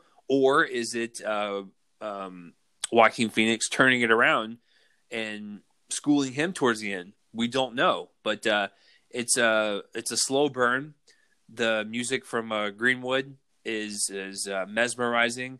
The performances all across the board, including uh, Amy Adams, are is also great. I think it's uh, one of PTA's best. Um, Should have won supporting actress. Yeah, yeah. I, I think everyone. I think everyone should have won. I think all three of them should have swept that year. Yeah, yeah, for sure. uh, in, a, in a perfect world. But uh, Mhm. yes, uh, the Master is. Um, I'd say it's a, a, a top five for me uh, for sure. Maybe a top three. I'd have to. I'd have to really think about that list uh, off the top of my head. But um, I love PT as a filmmaker, and uh, seeing the Master in theaters was an experience, and that was the film where I was like, you know what? I've always been a fan of Phoenix, but this is the one where he loses himself in the role. And you know, there was a clip going around online uh, after his Oscar win for the Joker, um, of when he's talking to Philip Seymour Hoffman's character in The Master, and he's you can see the the switch um, happen uh, in his in his uh, performance where he's having a conversation with him, but he's slowly uh, uh, Hoffman's like manipulating him in the moment, and you can see him switch uh, from being this uh, totally normal guy having a conversation, and then like you can feel like something take him over, Mm. and then like you just he's under like his his uh, his spell now almost like So- the scene in the department store where he starts like uh trying to straighten the tie or whatever it is and then he Yeah, starts right. choking him with the tie which is yeah kinda, by, by the way people underrate how funny this movie is too uh Yeah, it's a it- it's, dark uh, comedy yeah it's a very yeah very uh, dark comedy uh, j- j- just like with uh, Phantom Thread. Um, yes exactly also yeah. fantastically funny movie so Right. Uh, PT has a weird sense of humor. I, I seriously Mm-hmm. think uh, we're going to hear about this in books one of these days, but I, I seriously think, his marriage that- Maya yeah, Rudolph. I, I, I'm telling you, Maya Rudolph has so much influence on that man. People do not even know. Yeah. She is the she is the puppet master behind his uh, his comedic stylings and sense of humor. I will bet you money on that. I mean, it's sort of like Noah Baumbach and Greta Gerwig. Uh, there- there's Exactly. there's, there's obviously an energy that's that's rubbing off on each other, like mutually. And so when Maya Rudolph comes into a movie, no matter how broad it is, she's usually kind of deadpan. Uh, Right. And so I have to wonder, and it's and it's been more recently, so I have to wonder, you know, is that Paul Thomas Anderson kind of the de- the deadpan humor that probably is a result of their their household? And then he had made all these, you know, There Will Be Blood is not funny. Uh, There's there's no, it's not. I mean, there's there's a couple of like really darkly comic things in there, but it's a drama. It's primarily a drama, and I think that broadly speaking, I think he's made three comedies this decade, and I and and the Master is probably the most serious of them. But yeah, there's there's a lot of funny stuff in here, and it's just kind of Vice as well. yeah. Oh yeah. Yeah. Very funny movie. Uh, that's almost you know Wes Anderson kind of level humor uh, in that one, and and then you have Phantom Thread, which is very much funny like the comedies of the '40s were. Um, uh, some of those uh, the high end ones, and yeah, I mean he is just he's another master of tone management, uh, and it's and it's tremendous. I, I just yeah love this movie so much, so yeah, much. it's it, it's one of the best of the decade, and it just upsets me that. Uh, uh, but once again, I have to look at this uh, in, in a optimistic light and not be so angry about it. If you know uh, someone wins for a movie like Joker, it gives me the hope that people will go search out Mhm, yeah. Joaquin's other movies. That's I mean, the only thing I can hope for. especially because that's kind of the good thing coming out of a lot of people's kind of, including mine, the snarky statements that that, that people will bring up. Like, I'm glad he finally won for the master because if if you mention that enough, then people will actually go see it and see what you're talking about uh, because it's Right. it's such a great great performance. And just one final note on the Oscars that year. I think I think personally they got Best Actress right. I was I was voting for Jennifer Lawrence. I know a lot of people were voting for Jessica Chastain. I was voting for Jennifer Lawrence, and I feel like it should have been Jennifer Lawrence for Silver Linings, and then everybody else for The Master. so, Right. you know, because they didn't have a main actress um, nominated. But yeah, I just I love it. It's a tremendous movie. It, I mean, you know, if I had not been able to see Margaret, which it was kind of hard to do so because it was a very limited print Blu-ray, then I probably, I mean, obviously, you know, Joaquin Phoenix would have been my number one choice. Uh, he's certainly my number one choice among male actors uh, this decade, and I and I and I love the choice. So, yeah, great performance. Um, all right, folks, that's it. That's our show. Those are our f- picks for the best performances of the 2010s for what for whatever it's worth. uh, obviously, there's going to be a lot that we overlooked, uh, probably on your lists. You know, let us know what performances you loved, because um, we can only choose ten guys or twelve, or like I guess twelve in in uh, in Chase's case. But um, yeah, so next week we have uh, a special episode. We're not reviewing anything. It's going to be our episode counting down each of our choices for the ten best films of the 2010s. It's going to be great because we haven't, you know, we haven't talked very much in depth about them, uh, but we will have a very special episode for it. So, yeah, all right, that's it. If you want to find my writings, you can find them at joelonfilm.com. If you want to follow my ramblings on Twitter, it's at real Joel Copling. I will also soon. I, I also have bylines at DallasMovieScreenings.com and very soon SpectrumCulture.com. Very excited about that. Um, you know, also search me on Letterboxd, and that's where I am on the internet. Chase, what about you? Yeah, if you guys want to follow the uh, podcast, it's at Real Me and Podcast on Twitter. If you guys want to follow my personal uh, Twitter account, it's at Real Chase Lee. And of course, we are hosted here on Anchor.fm. If you guys want to leave a uh, voice message for us or if you want to donate to us, whatever, all those links will be down in the description below. Please like this episode, share it around, let people know this is your favorite movie podcast to listen to. If you are new to this show and you decided to take a chance on us, hopefully the show was not so random that we scared you off to where you cannot come back next week. Uh, but we we hope you had a good time listening. But yeah, this is episode 314. Uh, we covered the, the, photograph, the best performances of the decade, and then of course next week for 315, the best films of the decade is finally here. We have thought about it. We've made our list. It's uh, it's time to go, folks. So that will be uh, it for this episode. Next week will be awesome. We'll uh, we'll see you guys then. Uh, I am Chase. That is Joel. Uh, and yeah, uh, it's have, been fun. Uh, yeah, have a good week. yeah, have a good week. Yeah, I, like I said, I'm completely out of it, guys. Uh, good old good old drugs in the head will just mess you up from surgery. So, all right. So uh, we'll see you guys next week. Bye. Bye.